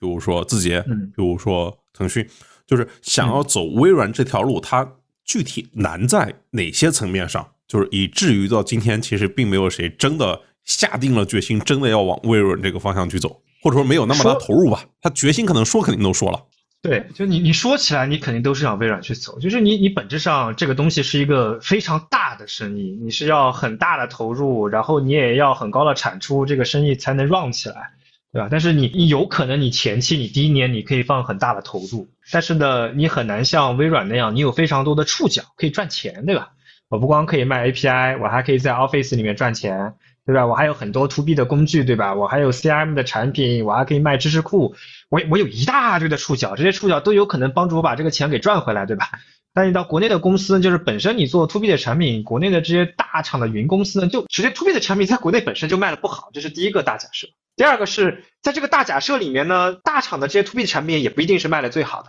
啊。你不像微软，微软基本上在每个领域都几乎是卖的最好的那两三个公司里面的一个，对吧？所以你看它有很多赚钱的点。你到了公国内，就是你你铺了很多钱，但不一定产出能够。第二个点的话呢，就是这个是一个中美的通病的问题，就是在中国是中国的问题，不是美国的问题啊。就是你的成本是非常公平的，模型的成本对中国、对美国、对非洲国家都是一样的。但是你的定价是不一样的，非洲国家和中国和美国，你的定价就是很大差别。中国是美国的七分之一，非洲可能是中国的三分之一，对吧？这可能是另外一个数字，对吧？所以你要算，你你算那种大的模式，你去算盈利空间，你也比较难做。那你如果要在这么一个小池子里面，你还要把这个钱赚出来，你就得非常精细化。你有点像那种集团军作战的感觉，这个乱总很了解。你比如为什么为什么字节的推荐，为什么字节做产品，对吧？能做那么精细化，效果那么好，对吧？就是我能用更少的人把这个事情做出来，或者说为什么拼多多做一个买菜的事情，我就能比美团用更少的人，对吧？每一个菜点为什么拼多多三个人，美团要五个人，对吧？你同样的道理，你到了大厂，你也是得非常精细化，你才有可能把这钱赚回来。所以所以你就很多难点了。那这些难点就造成了你有可能把钱扑出去，是真的不一定收回来。就是你算一个三五年的账，不一定能收回来。你如果收不回来的话，到每个公司的投入产出压力都挺大的。创业公司可能还好一点，那做不出来就挂了嘛，对吧？那你必须得做嘛，对吧？大的公司你后顾之忧多一点。啊，的确是听下来，只有那种超级赚钱的公司才有可能真的下场豪赌这件事情。你像微软经过反垄断那么多年，也是因为它就是萨提亚上海就是到云的时候，中间就是我我们就就大家都认为鲍尔默那些年好像是消失的那种的感受一样，从战略上啊，从那个创新这个维度上，但也是因为别人利润特别强啊，就是如果没有那么强的利润，他也活不到那一天。所以今天就是还是看大家主业谁的赚钱效率最高，才有更大的资本去投入。这个可能要说这个，如果要练。OpenAI 这种 GPT 四、GPT 五的模型的话，的确需要很大的财力。但是我个人觉得，就是说，也许下一代的什么 Super App 不需要这个财力。也许在很天才的这个下一代的这个产品经理里面，在他的脑袋里面已经出现了这个雏形或者这个形状。这个其实要验证这个产品的 idea 呢，也不需要像 OpenAI 一样前期有那么大的投入，因为现在有现成的 API 可以用啊。还有开源的模型可以用啊，也许呃，就是做出一个很牛的产品，我倒觉得不需要太多的投入就能有可能搞出来，因为这种可能还更讲求这个运气啊、天赋啊一些方面的因素。呃，它有很大的这个随机性，这个还真不一定发生在大厂里面。对对对，我们刚才聊到就是模型这个事情，基本上就是一个比拼家底的事情。对，这是一个入场券嘛，家底是一个入场券。就是你没这个家底，就别来玩这个游戏。然后就是产品做应用，倒的确是需要更多的天才创造，或者需要更多的创意闪现。那这里面就问到袁博了，就是这些年这个时代最优秀的创业者，你也都接触过。那么什么是下一代的产品经理的画像呢？就是我我先说现在我自己感受到一些疑惑的地方啊。你像这些大厂，就是我接触的这些，就是大家呃都说搞 AI 的，就是不管是做模型做应用的，都是原来的人直接转过来的呀。都是那个各个应用，人家直接加个 AI，就好像也没有什么特别玄的东西啊。对我也不是产品的专家啊，呃，但前一段时间我恰好对跟老王请教问题的时候，他问我，呃，那个他在清华讲那个产品课，我有没有看？我说我没看。太实诚了，人家给你花了三个亿，你不看？然后回头我就把那个真的找过来看一看，然后还是很受启发的。呃，他那个不是有一个网上有个 PDF 版本嘛？呃，那个讨论了有两类产品经理，他一个分类是分类体系，一个是创业型的产品经理，还有一个是项目产品经理，就是一个是广义的，一个狭义的。就是狭义的那个呢，其实就像我们做产品里面可能要设计这些 feature 啊、交互啊，好多好多画个线图啊、框图啊或者什么。他那个讲的创业产品经理呢，实际上还涉及到蛮多这个产业分析的、商机的、市场机会的发现等等。可能这个新一代的这种啊，就是说应该还是第一类的，就是创业型的产品经理、创业产品经理，他是要求是一个非常综合的，呃，对市场有很深刻的洞察，对人的需求有很深刻的洞察，呃，同时呢，呃，还要知道这个技术的边界，就是这些大模型能搞定什么，不能搞定什么，最终不是就像那个。川总讲的啊，technology product fit 还是什么？就是那个，就是说技术有它的局限性，技术和产品的 fit 啊，可能是要解决这个问题。这个要求应该还是挺高的，比较综合。但是我我觉得以中国现在这个这么多年这个互联网、移动互联网的发展，这种人才储备还是挺多的。溢出了，产品经理溢出了，是是 是。呃，你比如说，我们都在极客上，极客上产品经理挺多的啊，就是大家都是处在那个能量和这个想法都很充沛的一个状态，对吧？就包括莫妮卡收购那个，就是最初他收购一个插件嘛，就是 Chrome 的插件，那就是一个极客的员工做的。哎，你们两位有什么感受？其实大家都好奇人的画像的问题，或者说，其实刚才聊的就是家里有矿的去搞通用大模型，家里有数据的去搞行业大模型，家里有想法的去搞 agent。我就先说我的吧，我觉得就评论区也有说嘛，就是如果真实定义 AI 的产品经理跟上一代的产品经理有什么不同？我先说我的直觉，就觉得我觉得真正所谓的 AI 的产品经理肯定不在我们这一代人，我还是挺相信就是在真正是用过了 ChatGPT 或者是用过这一代 AI 的产品成长起来的人里面，我觉得才会有所谓下一代 AI 产品经理。嗯，因为我是觉得他是真的是在用，不管你说语言交互是不是呃未来最终的方式也好，很可能不是哈，有可能是声音，但我觉得在这个过程当中他。他去用这个逻辑去啊，体验了那么多产品，发现了有什么好的、不好的。这个样子成长起来的人，我觉得才会去设计出来。所以真正的就是能够去定义下一代产品的人，我所以我还是挺关注。一方面就是很关注的是这种，不管是在娱乐侧啊，或者是在就是解决我们情感或情绪价值侧的这很多方面的领域中，有没有这样的机会？二是说，我就挺关注年轻人，就是比我们更年轻的，可能上学的时候就开始用 GPT 的产品，然后到了后面的时候才会说，哎，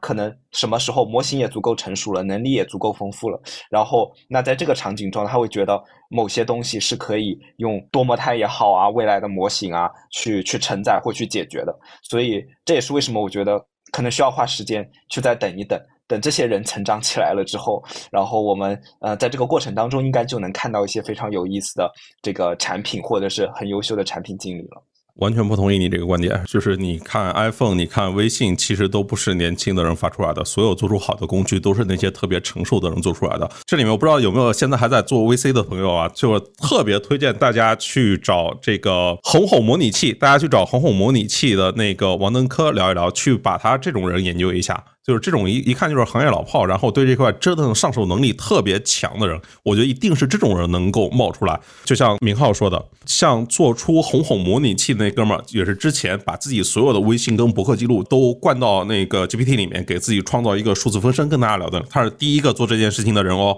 他是第一个，就是在大众视野里面把自己所有的语料喂进去，微信的，然后博客的，然后创造一个数字分身，然后让其他人跟他的数字分身去搞对话。同时，他在上周还搞出了那个红红模拟器，也是一个大火的一个，是真的是跟普通用户产生连接的产品。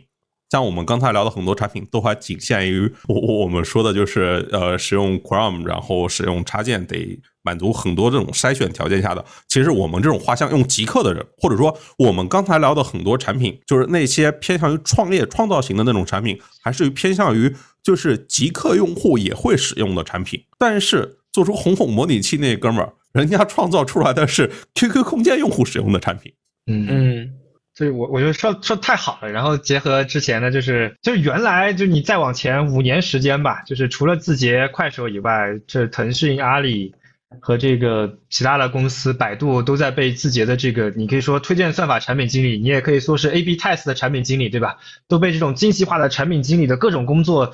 也不一定叫吊打吧，但反正受到了影响很大。现在你出现了一个新的 AI 产品经理，或者你是 Prom 的产品经理，你出了一个新领域，而且听起来这个新领域，如果按照乱总说，它有点像我们之前古典型产品经理的要求，对吧？那其实这些公司都有机会后来追上的。就我觉得。就再往前一个话题，就没没有必要又又跟以前一样 formal，就是你 fail of missing out，什么都做，这个大模型也做，基础设施也做，应用也做，你全都做了以后，最后可能都做不好，对吧？你如果今年有一个后发能追起来点，你有很多应用场景，感觉大家还是多做做应用场景，多孵化一批新时代的 AI 产品经理比较重要一点。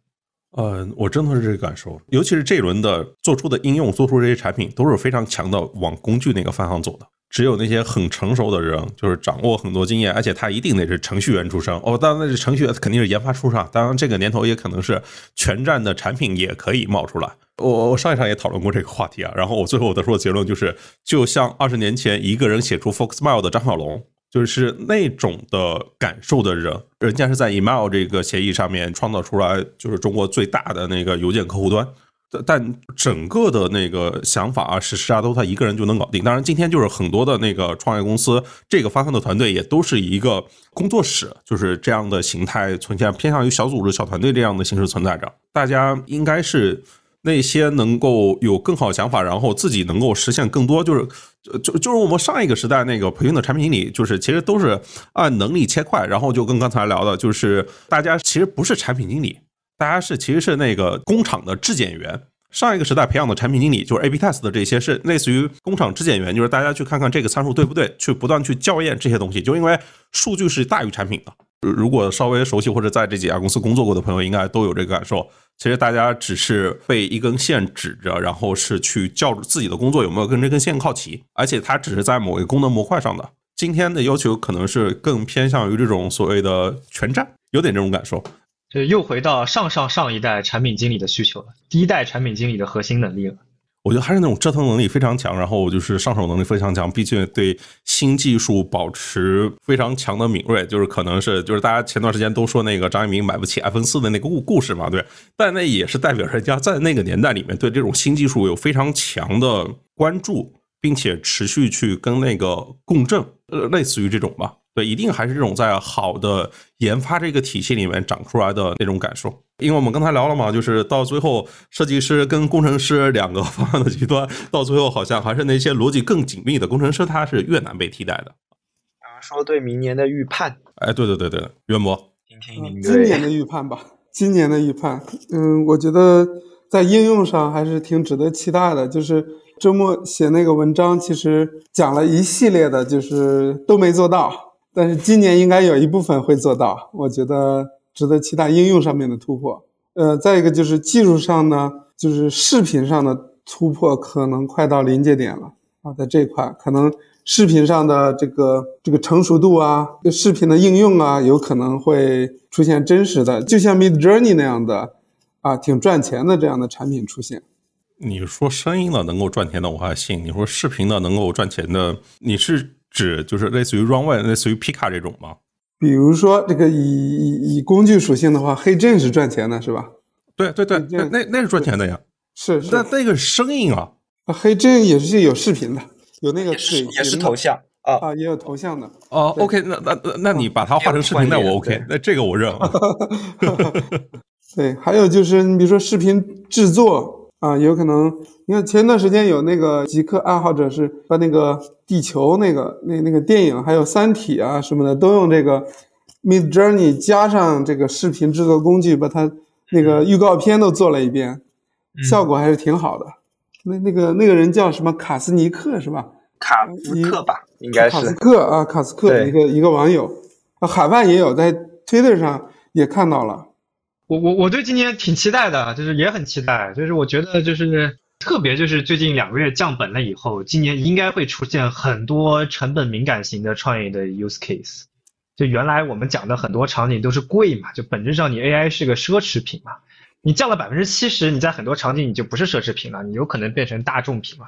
啊，今年我我觉得有很多场景，就是我之前也有个人说，就比如说你拉开美国的创业者，我觉得高宁可能体会深。美国的创业者里面，可能有有一有一大片是做 AI 的各种基础设施，有一大片是做 Chatbot，另外一片就是做各种各样 Chatbot 就是很典型的。Chatbot 就是今年就是成本就降下来了，Chatbot 就是今年成本降下来就，可以赚钱了，所以这个场景就应该出了很多。Chatbot 会衍生出很多场景，对吧？有客服的，有审核的，有心理咨询的，对吧？那个那个什么小黄文那些也都算 Chatbot，对吧？理论上这种我非常看好这类的场景啊，就是特别高难度的那些涉及到 agent 那些，那个得袁博说了算，那个看那些场景什么时候能做出来的。但我觉得简单一点的成本敏感的场景，今年应该都都能跑出来。高宁，我补充一个，就是我挺期待当多模态出来了之后，还会有什么新的场景。就我觉得多模态肯定今年会成为一个标准，就是这个出来了之后的话，那其实就它就具备了我们能看到的一切嘛。然后也理解视觉上面一些东西，那可能从静态的再到动态的，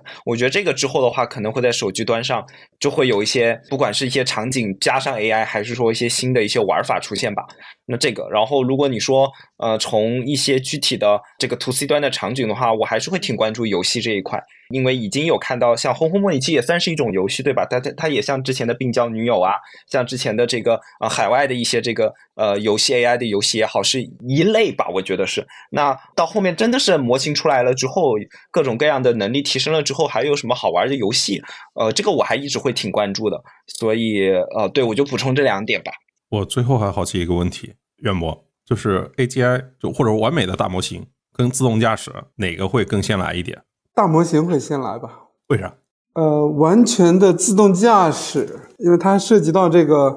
就是说它这个非常具体的场景，它要这个真正商业化呀、上线啊这些，它涉及到很多配套的东西。比如说，其其实就包括这个安全啊、伦理啊、这个责任划分呐、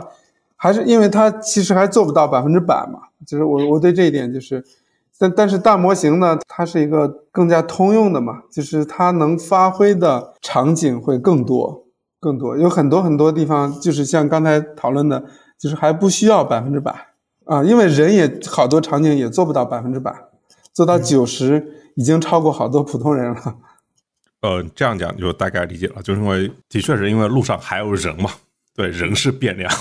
就是从容错率的角度，自动驾驶是所有场景里容错率最低的，接近于要零的容错率，对吧？按照袁博说的。就是自动驾驶，它面对着部分可观测、多智能、不确定性、呃序贯、动态、连续的任务环境，就是一个动作序列都可能带来无限个任意小的 action cost，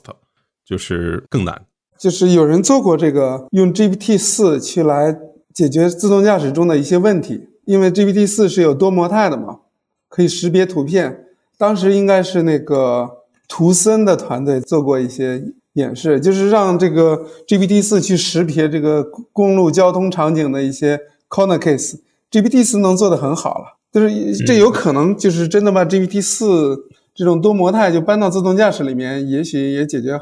但是也同样要解决这个成本问题，是吧？解决这个计算效率的问题。这个成本问题其实也想问一下袁博啊，就比如说研发的成本，包括那个用量的这个成本都非常高，然后以及就是找到客户、用户增长，其实都是特别大的问题。就是你自己在各种挑战里面，怎么去选择自己做什么、不做什么，或者说要 follow 什么、不跟随什么呢？有限资源怎么去去锚定那个呃，你认为非常重要的那个目标，譬如说你是如何从框架到推理？对，这个就是确实像您问的，就对于创业公司来说就非常关键，就是选择做什么，然后是有商业机会的，有商业回报足够大等等。其实从这个计算，比如说我们就说什么地方商业机会大，就看什么地方算力需求多吧。算力需求的话，那推理的需求会比训练还要高更多。